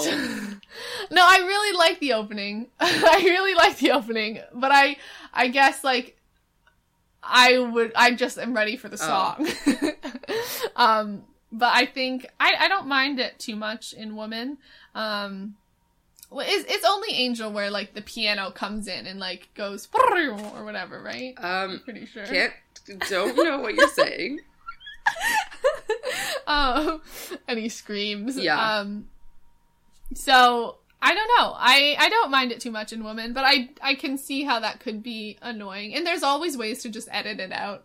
You know, you can just s- stick it in SoundCloud or whatever and just edit it out and put that version on your iPod. Yeah, GarageBand for the Mac users of the world. um, what did I say? Oh, I didn't mean SoundCloud. I meant Audacity. Um, but if you don't want those intro bits, you can cut them out. But I really just love this song a lot. Yeah, me Um, too. And again, I think this was one. It took me like two or three listens, and then it like hit me like, oh my god, this is incredible. Yeah. Um, I, I know I listened for the first time as I was like just woken up from like sleeping, and I was still laying in my bed, so it wasn't the same feel as like being up and like able to move or Mhm. something to a song. Yeah. Oh, okay. First, um, before we move on, I the reason that like I get like kind of campy vibes is because it reminds me of Bennie and the Jets by Elton John. So Oh, yeah. yeah. I think I've seen that oh, comparison. nice. Perhaps I saw I saw a comparison of that song to one of them, so I'm I'm guessing Yeah, it was that probably this that probably makes sense. Yeah, I totally see Mhm. that because also the b b Bennie and then the w- woman. Yeah. there's those uh And also the like really well. strong, just like beat. Like yeah, it has the Mhm. same tempo. I think. Yeah. Oh, that would that's I really like that comparison. Um what else do I have? Oh, I loved the way the lines were broken up in this one. Mm. Um and like where just like from uh looking at it from like a poetic sort of stance, the way he like the end stops and like whatever and how he breaks the lines I thought was interesting. Um and like the repetition of some words. I liked the lyric, he's right where I should where I should be. I mean, that doesn't sound as cool uh, me saying it as he Yeah, does when I he agree. sings it. I mean, like, not that it's, But it- you know what I mean. yeah.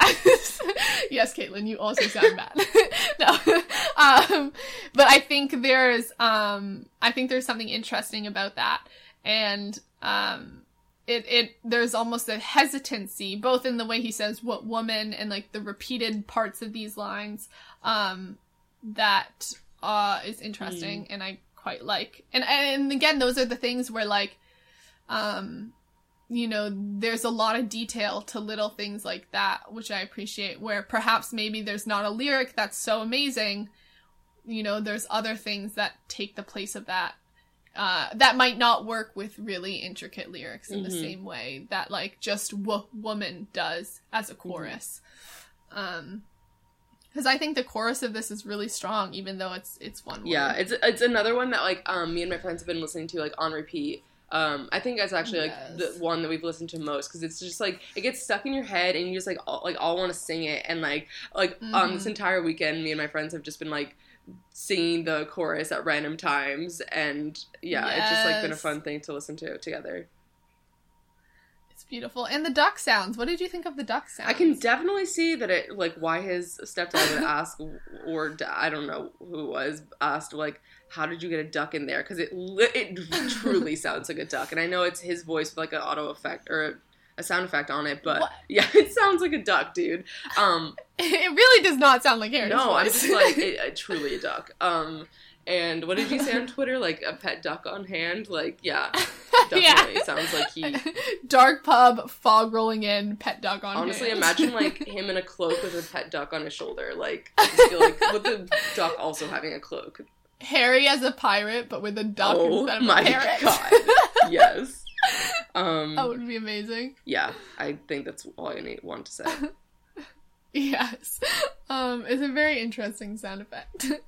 um, alright, moving on to the last song on the album. It's so weird because with uh, One Direction's album, we had so many songs to Yeah. get through, and now we only have t- 10, so we've been able to like say a lot more Yeah, than we nice. were able to say for the other ones.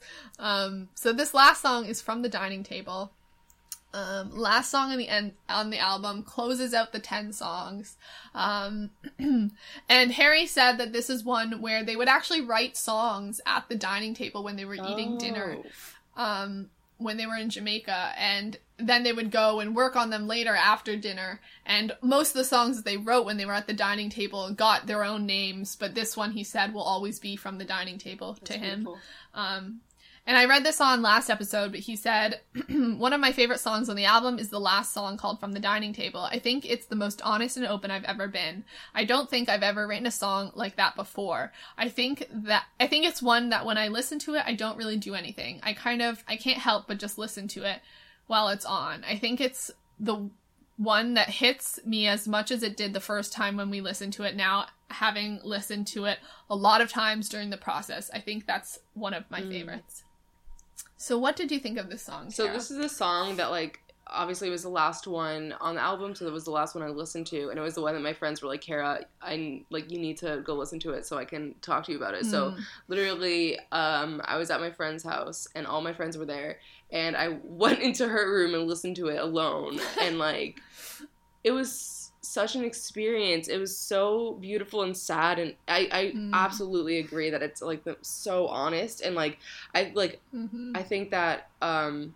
it's important, like when you're an, doing any kind of art, about like talking about yourself, that like you're not afraid to like show the sides of you that aren't cool and like that are sad, because a lot of like I don't know, being a human is being pretty lame. So I I really appreciate i can attest to that I really appreciate that he just like kind of like bared his soul on this and like was not uh, didn't Mhm. censor and like didn't try to make himself um look cooler than he is um in these moments and I think that like I like that he actually like said that I've never felt less cool. Like I just think that like Mhm. yeah, like that makes a lot of sense and um Mhm.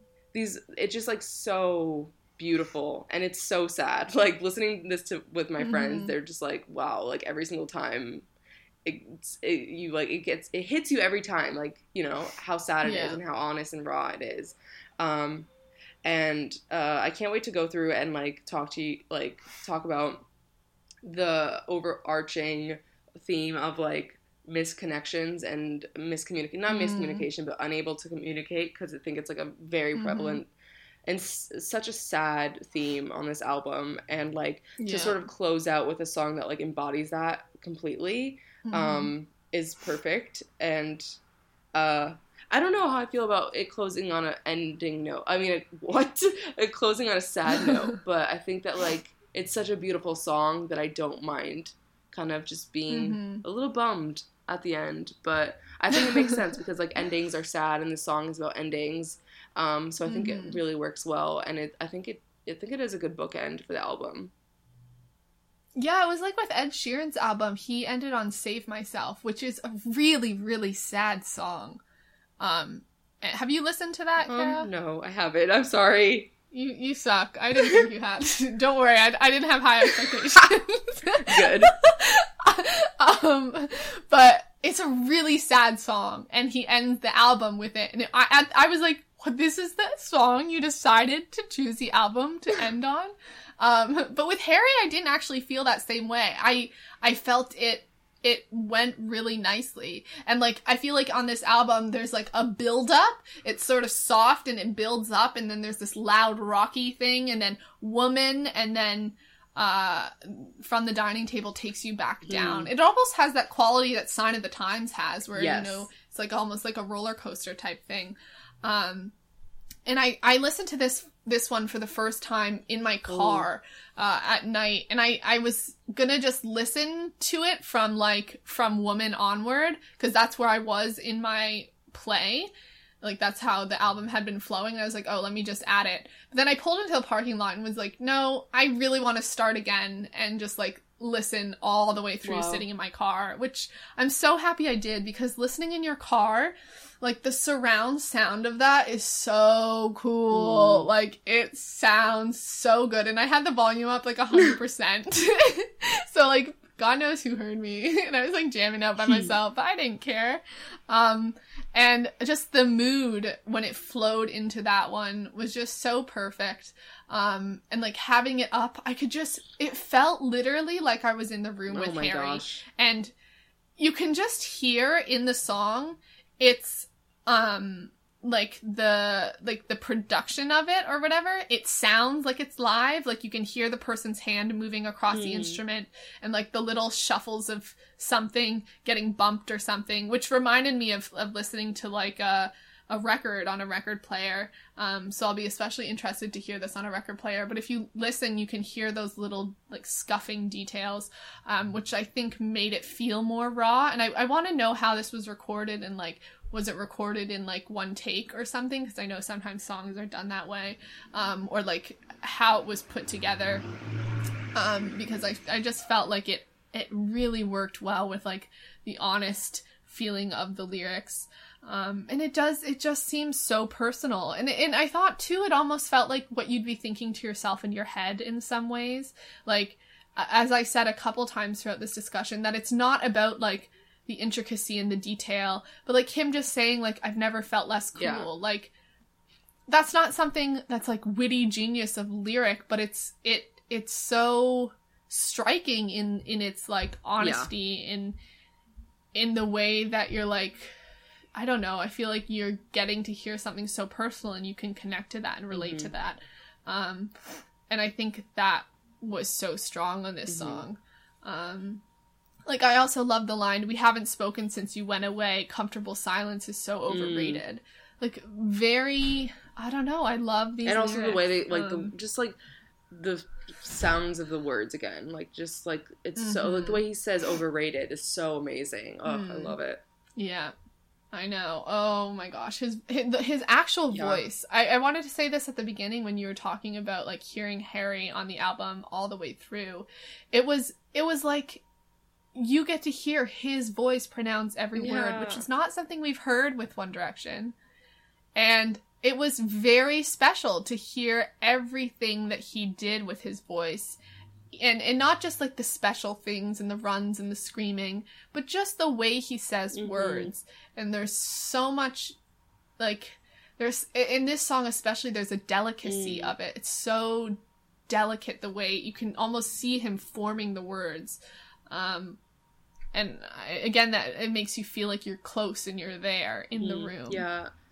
I feel like I had moments in this album where I was just like, this is Harry. Like sometimes you would forget you Yeah. were listening to a Harry album and then you'd hear the like the tone that's so unmistakably him and just be like, oh my Mhm. god, like this is just just his voice is so good and I just love everything about it and just like being able to have an entire album of just his voice is just like I I'm Mhm. very blessed.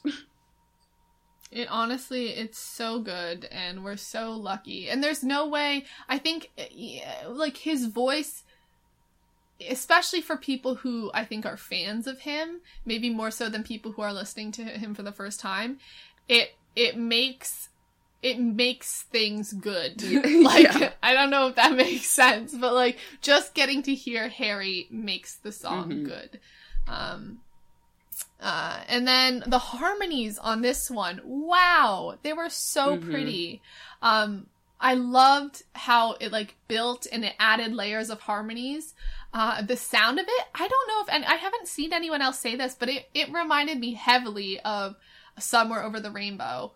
Did you hear that at all, or was that just me? Um, I didn't hear that. This, if you listen to it, the like da da da da da da, like I don't know. There's there's something oh, in there. Okay. It- it- I can, I, okay. Let me re-listen to it, and I'll come go- back to you. Yeah, and and listen to Somewhere Over the Rainbow. Let me know if anyone who's listening right now if you heard that too, because I was like, oh my gosh, like this has to be a reference to Somewhere Over the Rainbow. Like I just heard it so directly, and and especially in the beginning part of the harmony, um, and then when it adds, I think it adds a third layer, fourth layer, or something, it falls apart a little bit for me. But those those beginning ones are really strong, and and I know just the on Olivia we had that Charlie and the Chocolate reference, Charlie and the Chocolate Factory reference that a lot of people heard. Um, so I was like, oh, that's that brings me back to Olivia and hearing this type of thing being based off of sort of a classic movie like that. Um, I thought was interesting. I I don't know if it was purposeful at all, Hmm. but it it made it more of an experience for me because I I heard it and I really I like um you know Wizard of Oz. Um, what else did I have to say? So I thought those were really pretty. I almost was hoping for like one extra layer of Mm. harmony, like a, a th- another one. I don't know how many there were, but I, I kind of wanted another one. But then in my head, I'm going, well, that probably relates to the song and the meaning because like, you Oh. want another one, but there isn't Wow. one. And, the tension, um, or maybe they should have just put another one. I don't know. um. Um, what else do I have to say? I feel like this song, in some ways, made me feel a lot of things just emotionally. The whole album made me feel a lot of things emotionally. Um, but I can't necessarily experience. I, I don't have like the experience of a lot of the things that Harry was talking about on the album, just because I've never been in a relationship, and I think a lot of um, some of the i mean i think you can relate to like your own life in a lot of ways. Um but some of the specific lyrics on this song i couldn't necessarily be like oh i know what it's like to feel like waking up alone and being like where's my person or whatever. Um which is more of a specific you know uh emotion that can be connected to other things. But in that way i couldn't really relate to that as much but it didn't stop me from feeling that intense Yeah. emotion. And I find that when I'm reading, like, reading writing, that makes me feel almost like I'm experiencing it, or like I feel the sadness or the pain, and like you feel it like in your Mhm, bones, I mhm. swear. Like, it, it just, I'm like, this is a mark of a really good Yes. writer. And like, it just, this song especially stood out to me in that way, where it was like, I was feeling what he was feeling, even though I don't really understand it as much because I haven't personally experienced that Yeah. emotion. Um, and just th- I think this was a strong point in the album where I felt that. I absolutely agree 100% with that. Um, it- you just like get immersed in the story and like just I think that like like you were saying like the simplistic nature of the lyrics like kind of like I don't Mhm. know. It just like it's just like base level human and Um, yeah. Yeah even if like you can't relate in like a romantic sense, you can relate in other senses, and you can Mhm. just even if you don't have the romantic uh, side of it, it's still like you still feel it, like how you were saying, and Yeah. also. The, my friends were making the comparison to Million Years Ago by Adele just because like it's so sad and like it like they were just like I need to listen to this song and reevaluate everything I've done in my life and Mhm. Million Years Ago does that same thing.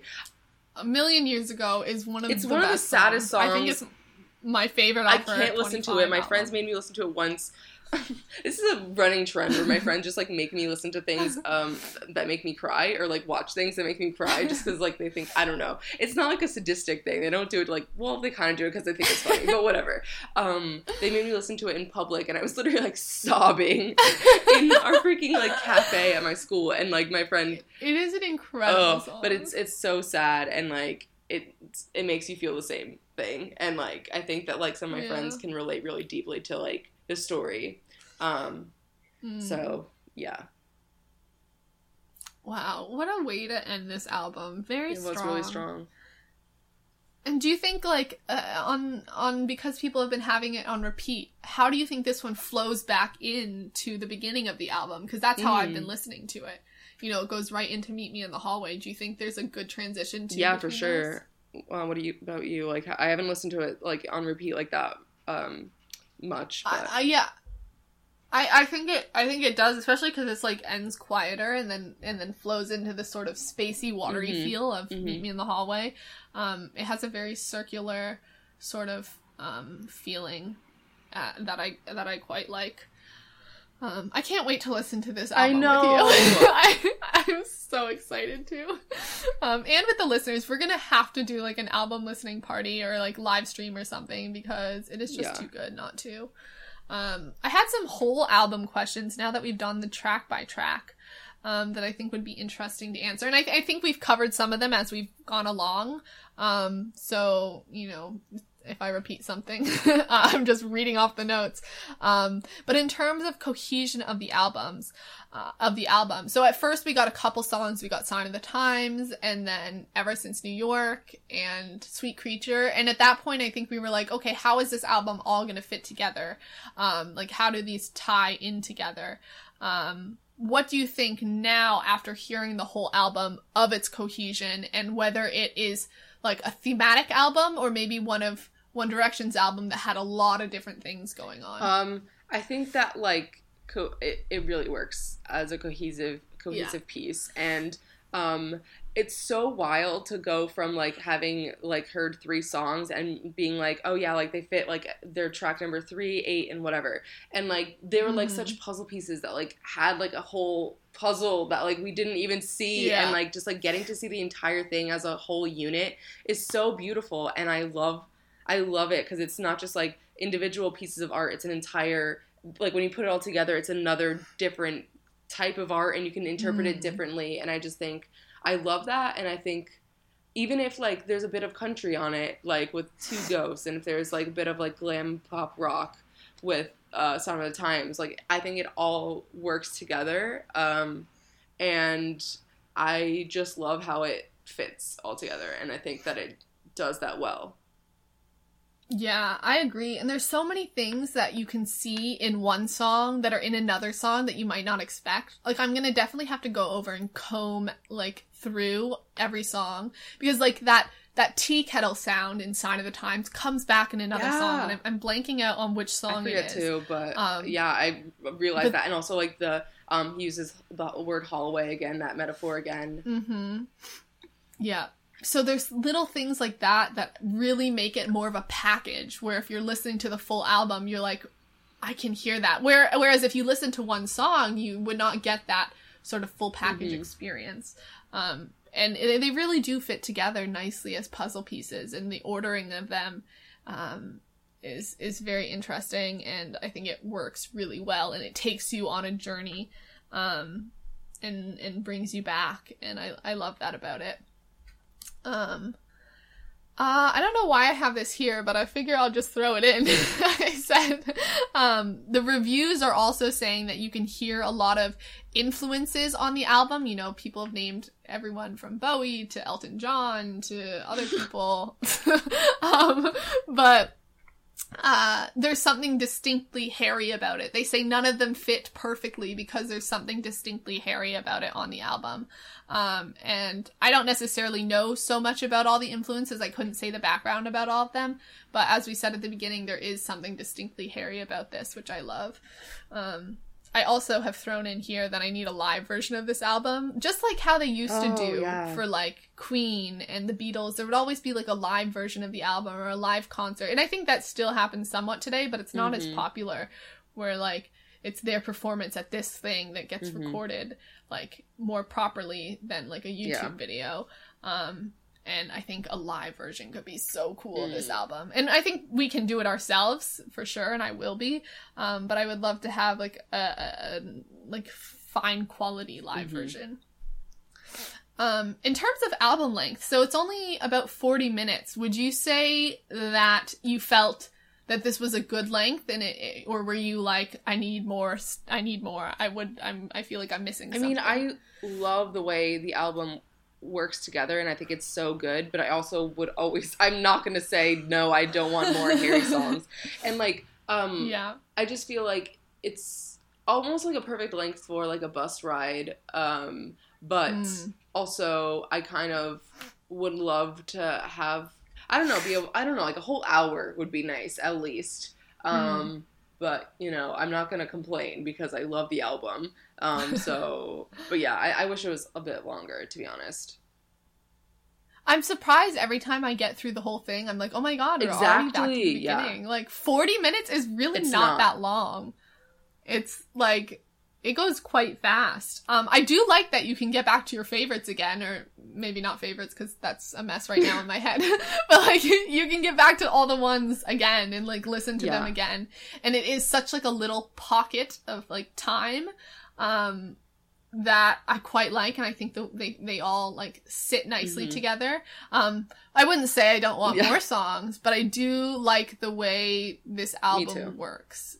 You know, um, of course, Harry. There was some news that that that Harry had other songs um, that didn't make the album, which we already knew, but the the titles of them came out, and they're Medicine, Anna, Baby Honey, Complicated Freak. Talk. So like after hearing these, I'm like, I need all of these songs. Like, oh my god! I swear to God, it I mean, is. probably. Wow. He didn't put the song about us on his album. That is. I think that maybe That because rude. he is um like this because the album is only 40 minutes. Like I know he he's doing like Mhm. covers and also One Direction songs for his like live performances. I Yeah. feel like he might do unreleased songs live at his concert. that would be so yeah. good. I hope, hope so too. he does. That would be really, really nice because I know Ed Sheeran does that, and sometimes he'll do a song that never ends up on an album. Um, like I remember going to his concert a couple summers ago, and he performed a new song for us, but it wasn't on Divide. It wasn't like it ended up on Divide. It was just a song that he Mhm. had. Um, and and that's what I'm thinking. Like these songs might not ever end up on an album because he said like there were songs that I liked, but I wasn't ready to say them, or that's not what Mhm. I wanted to say with this album. Um, but often those songs don't end up getting put on albums because when you go to write the second album or make the second album, you have new writing and new things to say, and you're not just pulling from all old songs. Um, so. And even a second album probably won't happen for two years, I would say. I, I don't know if he's going to pump them out as fast as Yeah. One Direction did. Um, so these songs might never see the light, which is sad. So hopefully hearing them in performance in, in concert would be really amazing. I love Mhm. that idea. Now I'm excited about that. I should keep my hopes low, but I, I really hope hope that happens. Um okay, what is the next thing I have? Okay, we sort of talked about song order. Is there anything you else you wanted to say about song No, order? really.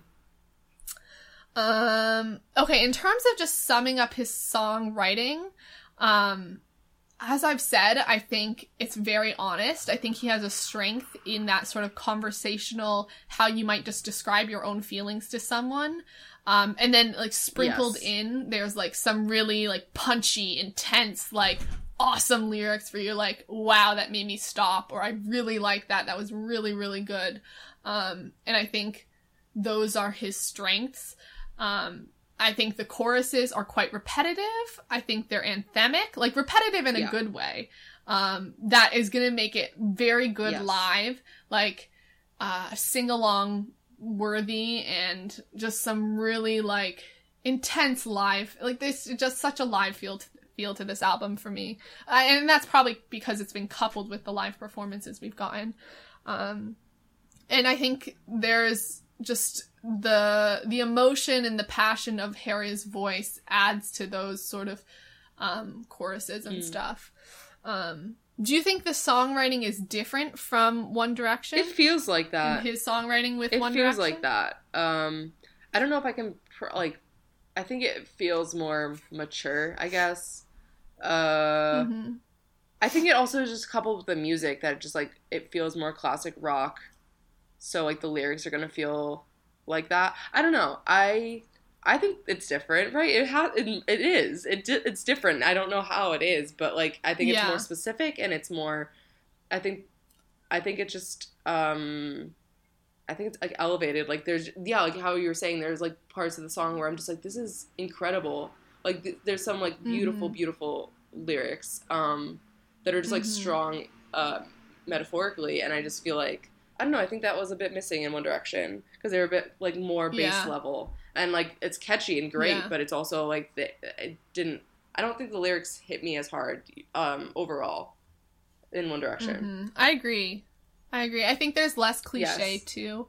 Um, I mean, there's Yeah, definitely there some is some, cliche, but... there's less of it, and there's, um, there's more interesting lyrics, and I think more honest lyrics to what Harry's experienced. I think you can, you know, see his life and what he's gone through more than you could simply from the fact that it's one person writing them. You know, it's all coming from him. I think uh, with One Direction, you could sometimes get lost into who was speaking and where the story was. And often when we did dissections, we would just talk about the group as a Mhm. whole and like, unless like one boy wrote on a song. But it's not, you know, uh, having a song like Story of My Life where all of the boys wrote on it plus like five other people is very different from having, um, you know, a, a song like, uh, from the dining table, which is Harry with like a Yeah. couple other people, um, where it's really Harry's story.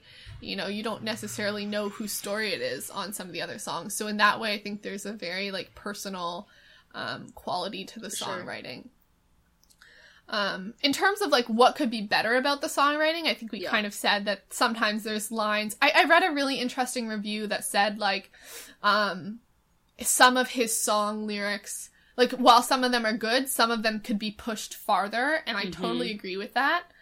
Um, besides like the misogynist ones, which I think could be changed, but there's just some lyrics in the album where I'm like, you could have pushed that farther or found or sat there and be like, let me find a more interesting way to say this because I've Hmm. seen this before. Um, I have the the example here. Uh, so the, for so in in my poetry class sophomore year, someone read a poem which was incredible. I mean, she's an amazing poet. Um, but one of her lines was about a firefly, uh, some metaphor about uh, you know someone being like a firefly drawn Mhm. to light. Um, and I and I said when I was commenting that there was like some really beautiful, strong, like standout lines in this poem. But that one, when I heard that, was like, oh, I've heard that metaphor before. Try to find some new way to Mhm. say it. You know, like that's something I've seen, and I think that's the same feeling I got with some of Harry's lyrics, where, for example, uh, he says. Um, she's gonna be an angel just you wait and see when it turns out she's a devil in between Yeah. the sheets um that's a that's something i've i've Yeah. seen before and it's not so interesting to me um like the play of angel and then devil in the sheets like uh you know i don't think that was something where i was like oh my gosh like what a Yeah. brilliant line it was just kind of like okay like there's there's probably if you sat there you could think of a more interesting way to say that um so there's stuff like that that i thought could be pushed um and i know harry talked about um uh what's his name? Something Bhasker, Oh, Jeff. producer. What's his first name? I Jeff, feel like there's that's what I was gonna say, everyone that is Harry's like working with is named Jeff. friend. yeah, I was like, wait, is it Jeff? That sounds like it might be, but uh, we know Jeff is his manager.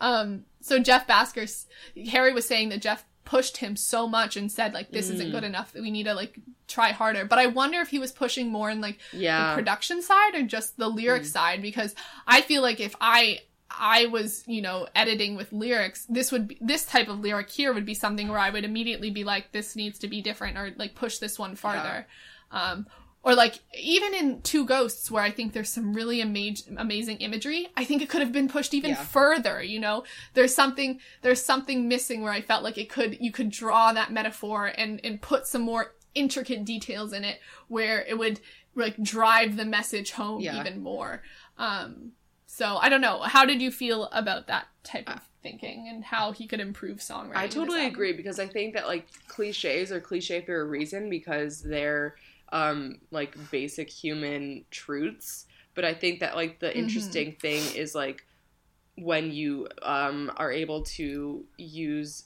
new language to describe something that everyone feels and like um take a cliche and like describe it in new words where like it sheds different light on it.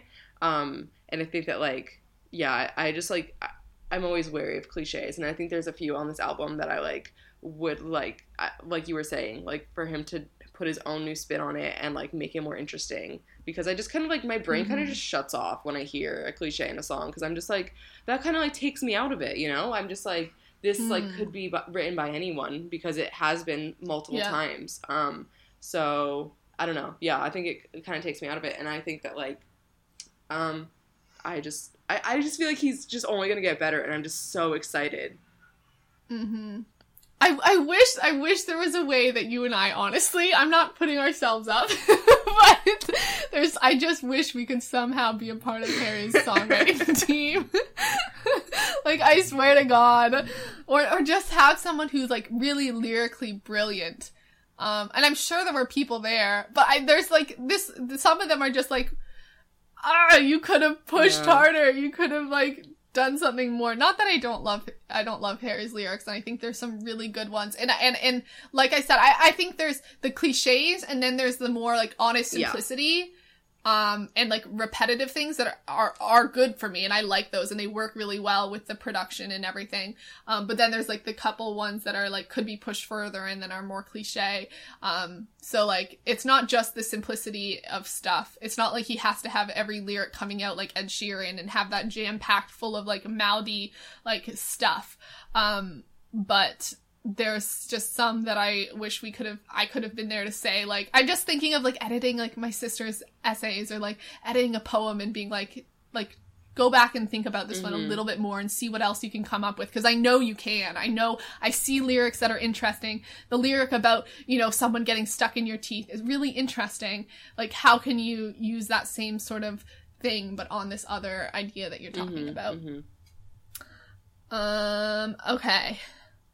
What else? Um, how about like some of the songs Harry's written for One Direction? Like, in terms of, do you think the sound of his music stems from that? Hmm. I guess. Um, I don't think so. I don't know. I mean, like I'm thinking like Two Ghosts. I feel like could have been a One Direction song, just the way it sounds. Um, Mhm. but then again, like, um, I think that it was like more like, I think if One Direction did it, they would have not taken it as like country and like as like instrument Mhm. heavy, which I would have been sad about because I feel like that's what makes a song for me. Um, but yeah. I just feel like he's.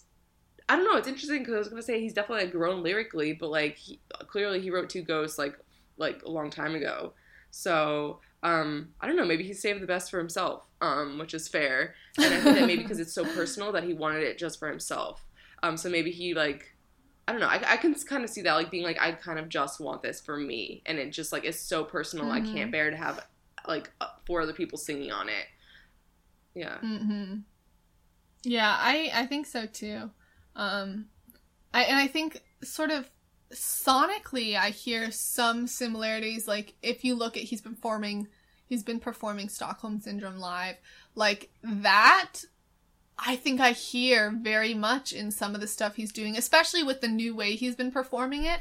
I think some of his older songs can be like reworked into ones that sound like they Yeah, would fit on this Mhm. album. Um, I definitely agree that Two Ghosts could have been a 1D song. I think Yep. Sweet Creature could have been a 1D song, probably on Made Mhm. in the AM. Um, Two Ghosts, I feel like could have been on Mhm, four very mhm. nicely. Um, I mean, and then other songs like Kiwi wouldn't would not have been a One Direction song. Um, but it, it but it you know it, it has similar sounds to like Little Black True. Dress or Little White Lies. Um, so I mean, it's definitely pushed way farther than that. Um, but eh, you know, you can see where it might come from from those. But those aren't typically known as like Yeah. Harry songs, as like Happily was or That's Olivia true. Happily was, or fits Stockholm would fit Syndrome. too. Yeah, I, I see happily in, in Two Ghost sort of being Yeah. in that same realm. Um, Olivia, I don't know how that would Mm. fit. I, I don't know as much if it would. um, but I'm still hoping he if plays it it was- live. I, I really hope he does. He I has to. really, He loves it so much. I know. And we've never heard Yeah. it live. What a travesty. Is that the word? I don't know. I Sounds so. right.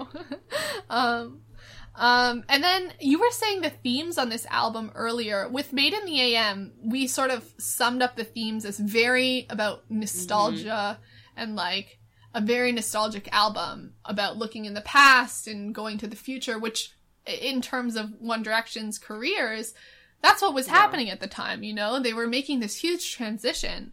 Um so what would you say are the central themes to this album? Um, a lot of like being young and having fun, um, and also, but also like a sense of loss. Um, and like there definitely like are uh, there's definitely like songs where there it just seems like it's like a you know one night stand kind of fling type of thing, like no real heavily Uh-huh. emotional aspect or like ties.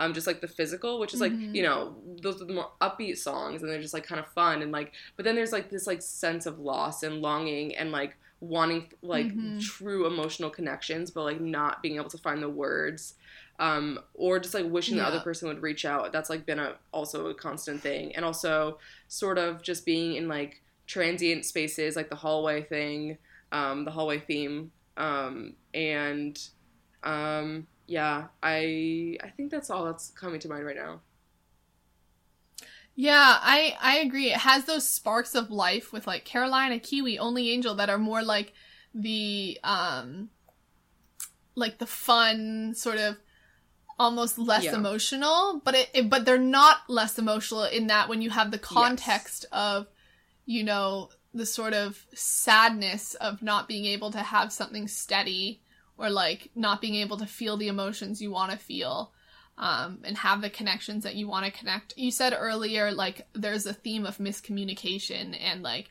not being able to talk and not being able to speak. I'm trying to find the tweet now, but there's a tweet that compiled some of the things Harry said, and he says, like, we don't talk enough, like, like we like there's other lines that he says about specifically just not Mhm. speaking to each other um in like multiple different songs where there just seems to be a disconnect between some of the people in Harry's life and you know the him. And there's I think there's that sort of feeling. And a feeling also of things being over and and reflecting on them and trying to just like being young and struggling with relationships and trying to figure things out. Um, and not necessarily in a terribly bad way but in a way that's about like growing up and like having to deal with these things and try to um, find people you connect with and being frustrated when you don't connect or communicate the way you Mhm. want to um and then um we sort of talked about these next couple of points um how do you see this going on for radio like what do you think about radio play and potential singles for I don't know. one? I mean, I I was trying to like figure out what the heck is going to be the next single. Um, I yeah mean, people were saying "Sweet Creature," but I don't think I don't think so. Like, I mean, I it's it's starred as a single though if you look at your ipod oh, that's what that is. really makes sense to me Yeah. Oh, weird. Okay, interesting. Um, I thought I just accidentally hit a star or something. Um, that's interesting. Um, I don't think that's gonna do well on radio. I don't know why they chose that. Yeah, and and also who knows if that's like a single that's going to be promoted Yeah. as a single or if it was just like the star was there because it was Yeah. released earlier. I'm not Huh. really sure. Um, I don't know. Uh. My friend was saying like ever since New York for a single, but I kind of would want Hmm. like a like the live version type Yeah, of too. thing for the single. Um, I don't know what else. Maybe like Woman or something. Yeah, I had I had Woman and then Carolina I could see doing well. Um but I don't know what else. I don't think you can make something like Kiwi or I don't think you can make that a single even though it might be a fan favorite. I'm just not sure if people would get it Hmm. immediately. I think only Um, Angel maybe, but it feels like so rocky that it wouldn't go on pop radio. Yeah. Yeah, I'm not sure. I, I would love the live version of Ever Yeah. Since New York. Um, I think the the studio version's a little bit too slow and long. Oh, yeah, I think sure. they need a like a, a different version, especially after releasing Sign of the Times, which was so long. Um, but a studio version of Ever Since New York, I mean, a, a live version would be great. And then, yeah, Woman perhaps, Carolina perhaps. Um, but I really don't know. Yeah. I don't know what they're gonna pick for potential singles, and I don't know how they'll do on radio. But I, I think that's maybe not something that Harry's too worried about the radio play Mhm. of these songs. You know. Um, and we've sort of been grappling with favorites and least favorites. Would you say there are any that are a couple that are standing out to you? Huh. I think Meet Me in the Hallway for sure. Um, Mm-hmm. I think Kiwi and Woman. Oh my god, I don't know. I love Two Ghosts too, and like from the dining table, it's just like so emotional. But I don't know if it's like a favorite because I'm not gonna replay it as much. I don't think. But I also still Yeah. gonna always have a place in my heart. Um, Yeah. yeah. Uh, yeah. I'm gonna just like list like half the album. Yeah, that's. What about you? I mean, there's only Yeah, ten songs, so you know, back when we did One One Directions, if we named five songs, then it would just be like, you know, twenty five percent of the album. But now we list five, Yeah. and it's half of the half of the album. Um, I would say, oh, it's so hard. I love Meet Me in the Hallway. I love From the Dining Table. Woman is amazing. I love Carolina despite being torn about the Mm. lyrics. I, I love the song a lot. Um, what else? There was another one that I was, oh, Kiwi. Oh, and only, I I, know. I don't know. It's too hard at this point. It's too hard. Um, perhaps it'll become clear with time, but perhaps not Yeah. as well. Like, I'm not really sure. Um, I feel like with the other albums, I kind of knew more right at like with One Direction's albums, I knew right Yeah. away which ones were my favorites. But also, like perhaps I'm just thinking in hindsight. I know with Made in the AM, I did immediately Yeah. love Olivia. and know that that was going to be my favorite, but I'm not sure. Like with four, but like Girl Yeah, Almighty exactly. was just amazing. No Control I just was think there was like more standout songs, and I think because maybe the other songs were a bit weaker in our eyes, but this one is just so Yeah. strong all around that it's like it's harder to find Yeah. a weaker link. Yeah, I agree. I definitely agree. I would say the ones that I not that they're not my favorites, but I probably won't like go back to as much would be Sweet Creature. Perhaps perhaps the studio version of Ever Since New York. I think I'll just put on a full live version and that'll be the Mm. version I like more. Although the the studio version has a really nice like sleepy Yeah, it's really, calming. to it. Yeah. Uh I don't know. Um perhaps Two Hmm. Ghosts. I don't know. I know that's one of a lot of people's favorites, but I think there's some that stand out Hmm. more to me than that one. I'm not sure. Um, it's really hard to say at this point. I also don't like saying because then I feel like I'm concreting them in my Mm. head that way, not just for you guys, but also for me. Um, um, okay, I wanted to read some reviews of the album that some people have said uh, online. Rob Sheffield for Rolling Stones said, and you guys should go all read the reviews because um, people have said some really, really nice things, and I love hearing people's words about Harry and like reading what they think of him. Um, so Rob Sheffield said, Harry Styles doesn't just want to be a rock star, he wants to be the rock star. And on his superb solo debut, the One Direction heartthrob claims his turf as a true rock and roll prince, a sunshine superman, and a cosmic dancer in touch with his introspective acoustic side as well as his glam flash. Um, I, I, I can- really liked that. Didn't love the heartthrob, I but mean, Cosmic Dancer, like he- I feel like he gets it. yeah, Rob Sheffield should go and like help uh comb over Harry's songs Yeah, for those last I trust last him. minute. Um, yeah. Uh, Jem Aswad from Variety uh said, um, why do I have ep written beside that? Don't know. Um, Harry Styles is that uh, is that rare generation spanning forward thinking retro album, one that nods to the past without garishly repeating it. Apart from an occasional self aware wink, think Amy Winehouse, Justin Timberlake, and of course Adele, although he doesn't sound much like any of them apart from the Adele esque grandiosity of the lead single Sign of the Times.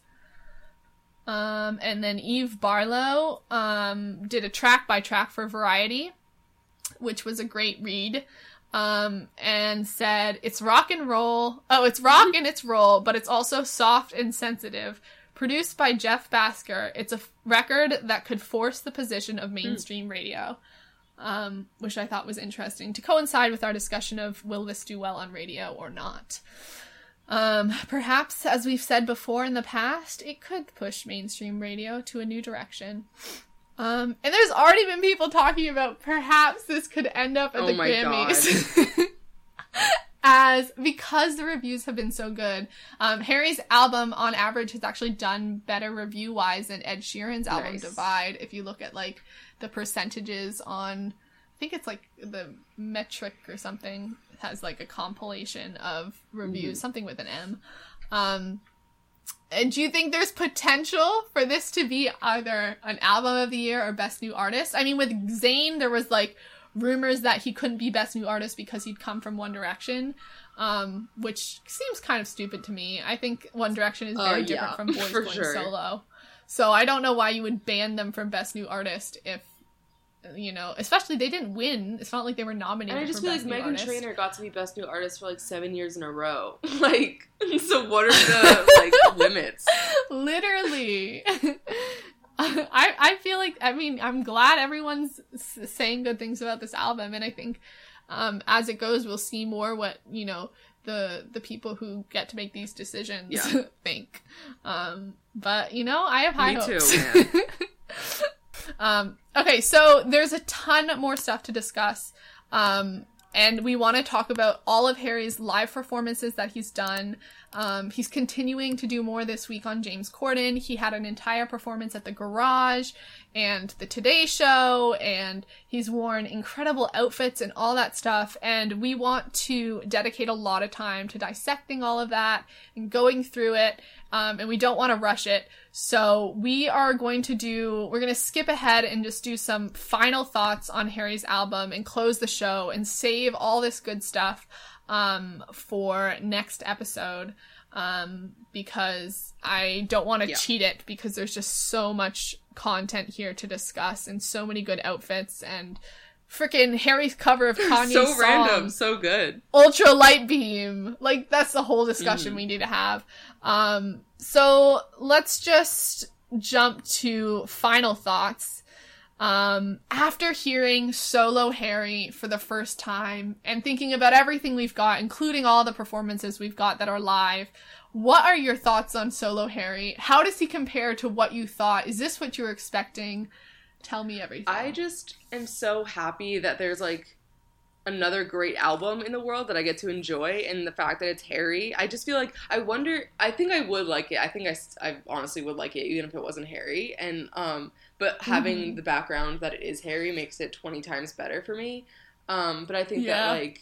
I don't know. I'm just so excited to see like what he does. It's already so good, and it, I'm just so happy. Like now, I was like Mhm. so excited to like listen to every single song individually, but now having the entire package to listen to is so Yeah. great and i'm so happy that i have this album that i get to like listen to over and over again like i think there's something to be said about like enjoying a song like for the first time and having that first time experience but like being able to really sit with an album is going to be such Yeah. treasure and a joy and just like i'm i'm really excited um and i just like already his performances have been so good and his outfits have been amazing Mhm. um I just feel like he's gonna keep getting better and better. Like the transformation that we've seen from SNL to you know even Graham Norton, or and then to James Corden. I mean, I haven't watched that one, but from what you've been saying, that was good. And like I just I feel like he's it's only it's only up from here, and I'm just excited to go on the journey with Harry Edward Styles. Me too. I I like you said, I'm so excited and I think there's so many things coming out of this era and being able to hear the album finally after not having an album from One Direction for like like 2 years or a year and a half or whatever. Um being able to finally just get new stuff to, you know, soak Mhm. into and really pull apart and listen to and, and indulge in um, is so special. And getting to listen to the whole album on repeat and figure out all the little details and and listen to it in different contexts with different people. Like I can't wait to Ah, share it with my family and share it with you and with our listeners. And having this podcast obviously allows us to do that in a really special way as well. Um, and I'm just, I'm so happy and overwhelmed. And, you know, this was what I was expecting, but it also Mhm. wasn't what I was expecting in many ways. Um, and it's just a full package journey that we're on and is also just beginning, which is really exciting. Um, and we don't know what he's doing this summer really because tour starts in fall and presumably he'll be promoting the album and, and stuff like that. But, you know, he did a surprise show at the garage where, you know, you just had to show Mhm. up for and get tickets right there at the door. So we really don't know what he has planned. He could have really exciting things planned for the summer, which um, we're going to find out shortly, which And is Dunkirk exciting. is happening, so that's gonna be exciting too. I know. Dunkirk is happening so soon. It's May now. We have two more months until Dunkirk comes out, which is just super, super exciting. And I wonder when promo will start for that. He did mention that he has speaking parts in a recent Nice. interview, which Good is to know. great. Confirmed, because he was saying he was running lines with James Corden. Um, so that's really nice to know. So I'm very excited about that, and I feel like this is Harry's summer because Niall's not coming out until things in the fall, and I think Liam's ha- he's having his single out this Friday, um, but I don't think his album will coming be coming out for a little while. So it's definitely a Harry summer here in the world as it is on Talk Direction.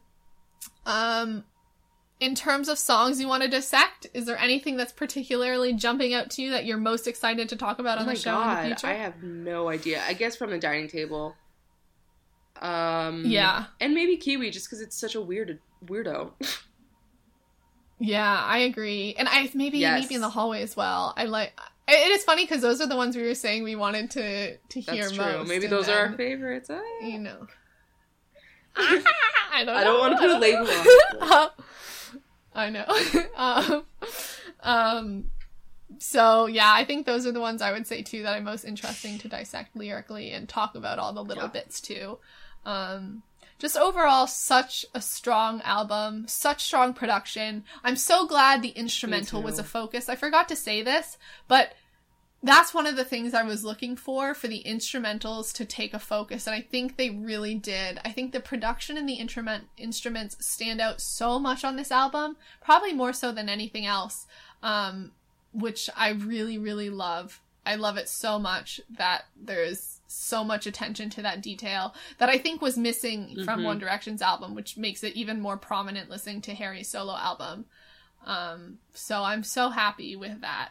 And I think it's just, we've got so many good things to come from this and more live performances to see and hear from Harry because he's been dropping details about what the songs are about here and there. So trying to collect all those details, um, and how he, the process of him writing it and all that type of stuff is so interesting. Um, so yeah, I'm looking forward to this summer and everything Harry has wow, to I feel us. like we're about to go on a grand adventure. And also, My friend who's only into indie music, basically, and is like um, always giving me a hard time about Harry, just sent me a review from Pitchfork, and she says, "I am mad that it's high, like the rating. The one time I need Pitchfork to be pretentious? Question mark? Question mark? Question mark? So I can't wait to read this and just like gloat in her face. And I just, Wait, she doesn't like the I mean, she album. hasn't listened to it. Um, yeah, oh. yeah. Oh, so I mean, I'm gonna make her listen to it. I'm gonna see her next week, but um, yeah, just, just My assumption for anyone who doesn't like the album is they haven't. Yes. or at least they don't like any song. Because I feel like sometimes for this one, people could go like, I love the Kiwi, like that type of side. And then other people are like, I like the Two Ghosts, like Mhm. Sweet Creature, like Yeah. that type of vibe. So I wonder if there'll be a split. Mhm. Um. Anyway, we got we got we want to hear what you guys have to say about this album. We gave our opinions on all the songs. Obviously, we're going to be going in depth with it, going into the live performances. But send us your thoughts. Send us your thoughts on what your favorite song is, why it's your favorite. Uh, looking at the album from a feminist perspective, do you have other interpretations for some of the lyrics we mentioned that we were uncomfortable with that could be interpreted in a better way? Um, anything that we've talked about. And also, like, there's obviously solo Niall and solo Liam stuff that we want to talk about too. So send us your thoughts on that so that when we, when we get the chance to talk about it, we do. Um, but yeah, I am happy to, to talk about this album. And I'm, I think this has been a really good discussion, a very full one. Um, for the amount of content we had to talk about. Um, um, thank you so much for listening to episode 98 of Talk Direction. You can go follow us on Twitter at talk underscore direction. I'm definitely going to be doing more polls about the albums. As soon as my finals are done, like, I'm going to be up on the Twitter way more. Um, so make sure to go follow us over there. Especially if you're new and you're just joining us now, because as we know, we get thousands of listeners on every episode. We don't have that many people on Twitter, and we love talking Twitter to you guys on. Twitter. So make sure to go follow our Twitter. Yeah, we have a huge family over there. And if you're thinking in your head that, you know, oh, I'm not someone who would probably do that, you're wrong. Go join the Twitter. I like it, it's awesome. We love you there. Come join and come say hi. Um uh, you can all also email us at talk under uh not talk underscore talk direction at gmail.com no underscore in that one. Um, you can go to our tumblr which is talkdirection.tumblr.com um, our instagram which is just talk direction. And you can follow us individually on twitter. I am caitlin ir foster and caitlin is spelled c-a-i-t-l-i-n and kara where I'm can they Kara find you? underscore pond, and Kara is with a C. And as I mentioned in the beginning of the episode, you can go to patreon.com slash talk direction for a half hour extra bonus content um, of epi- of bonus content for every episode. Um, so this one's will probably be coming out sometime this weekend. Um, where we're gonna do a whole half hour content on more One Direction stuff. So if you're interested in hearing that, plus all the fun features that we have over there, definitely go check it out. Um, you can also rate and review us and subscribe on iTunes. Um, just search Talk Direction, and we're also on SoundCloud um, and pretty much any podcasting app that you want us to be on. And I'm. I'm Caitlin. Thank you so much for listening to us start discussing mm. Harry Styles' first solo album. See you next time for episode 99, where we're probably going to be discussing more Harry, Lamb's, Leah, Lamb's, Liam's new song, Niall's on the Loose, and more. Bye. Bye!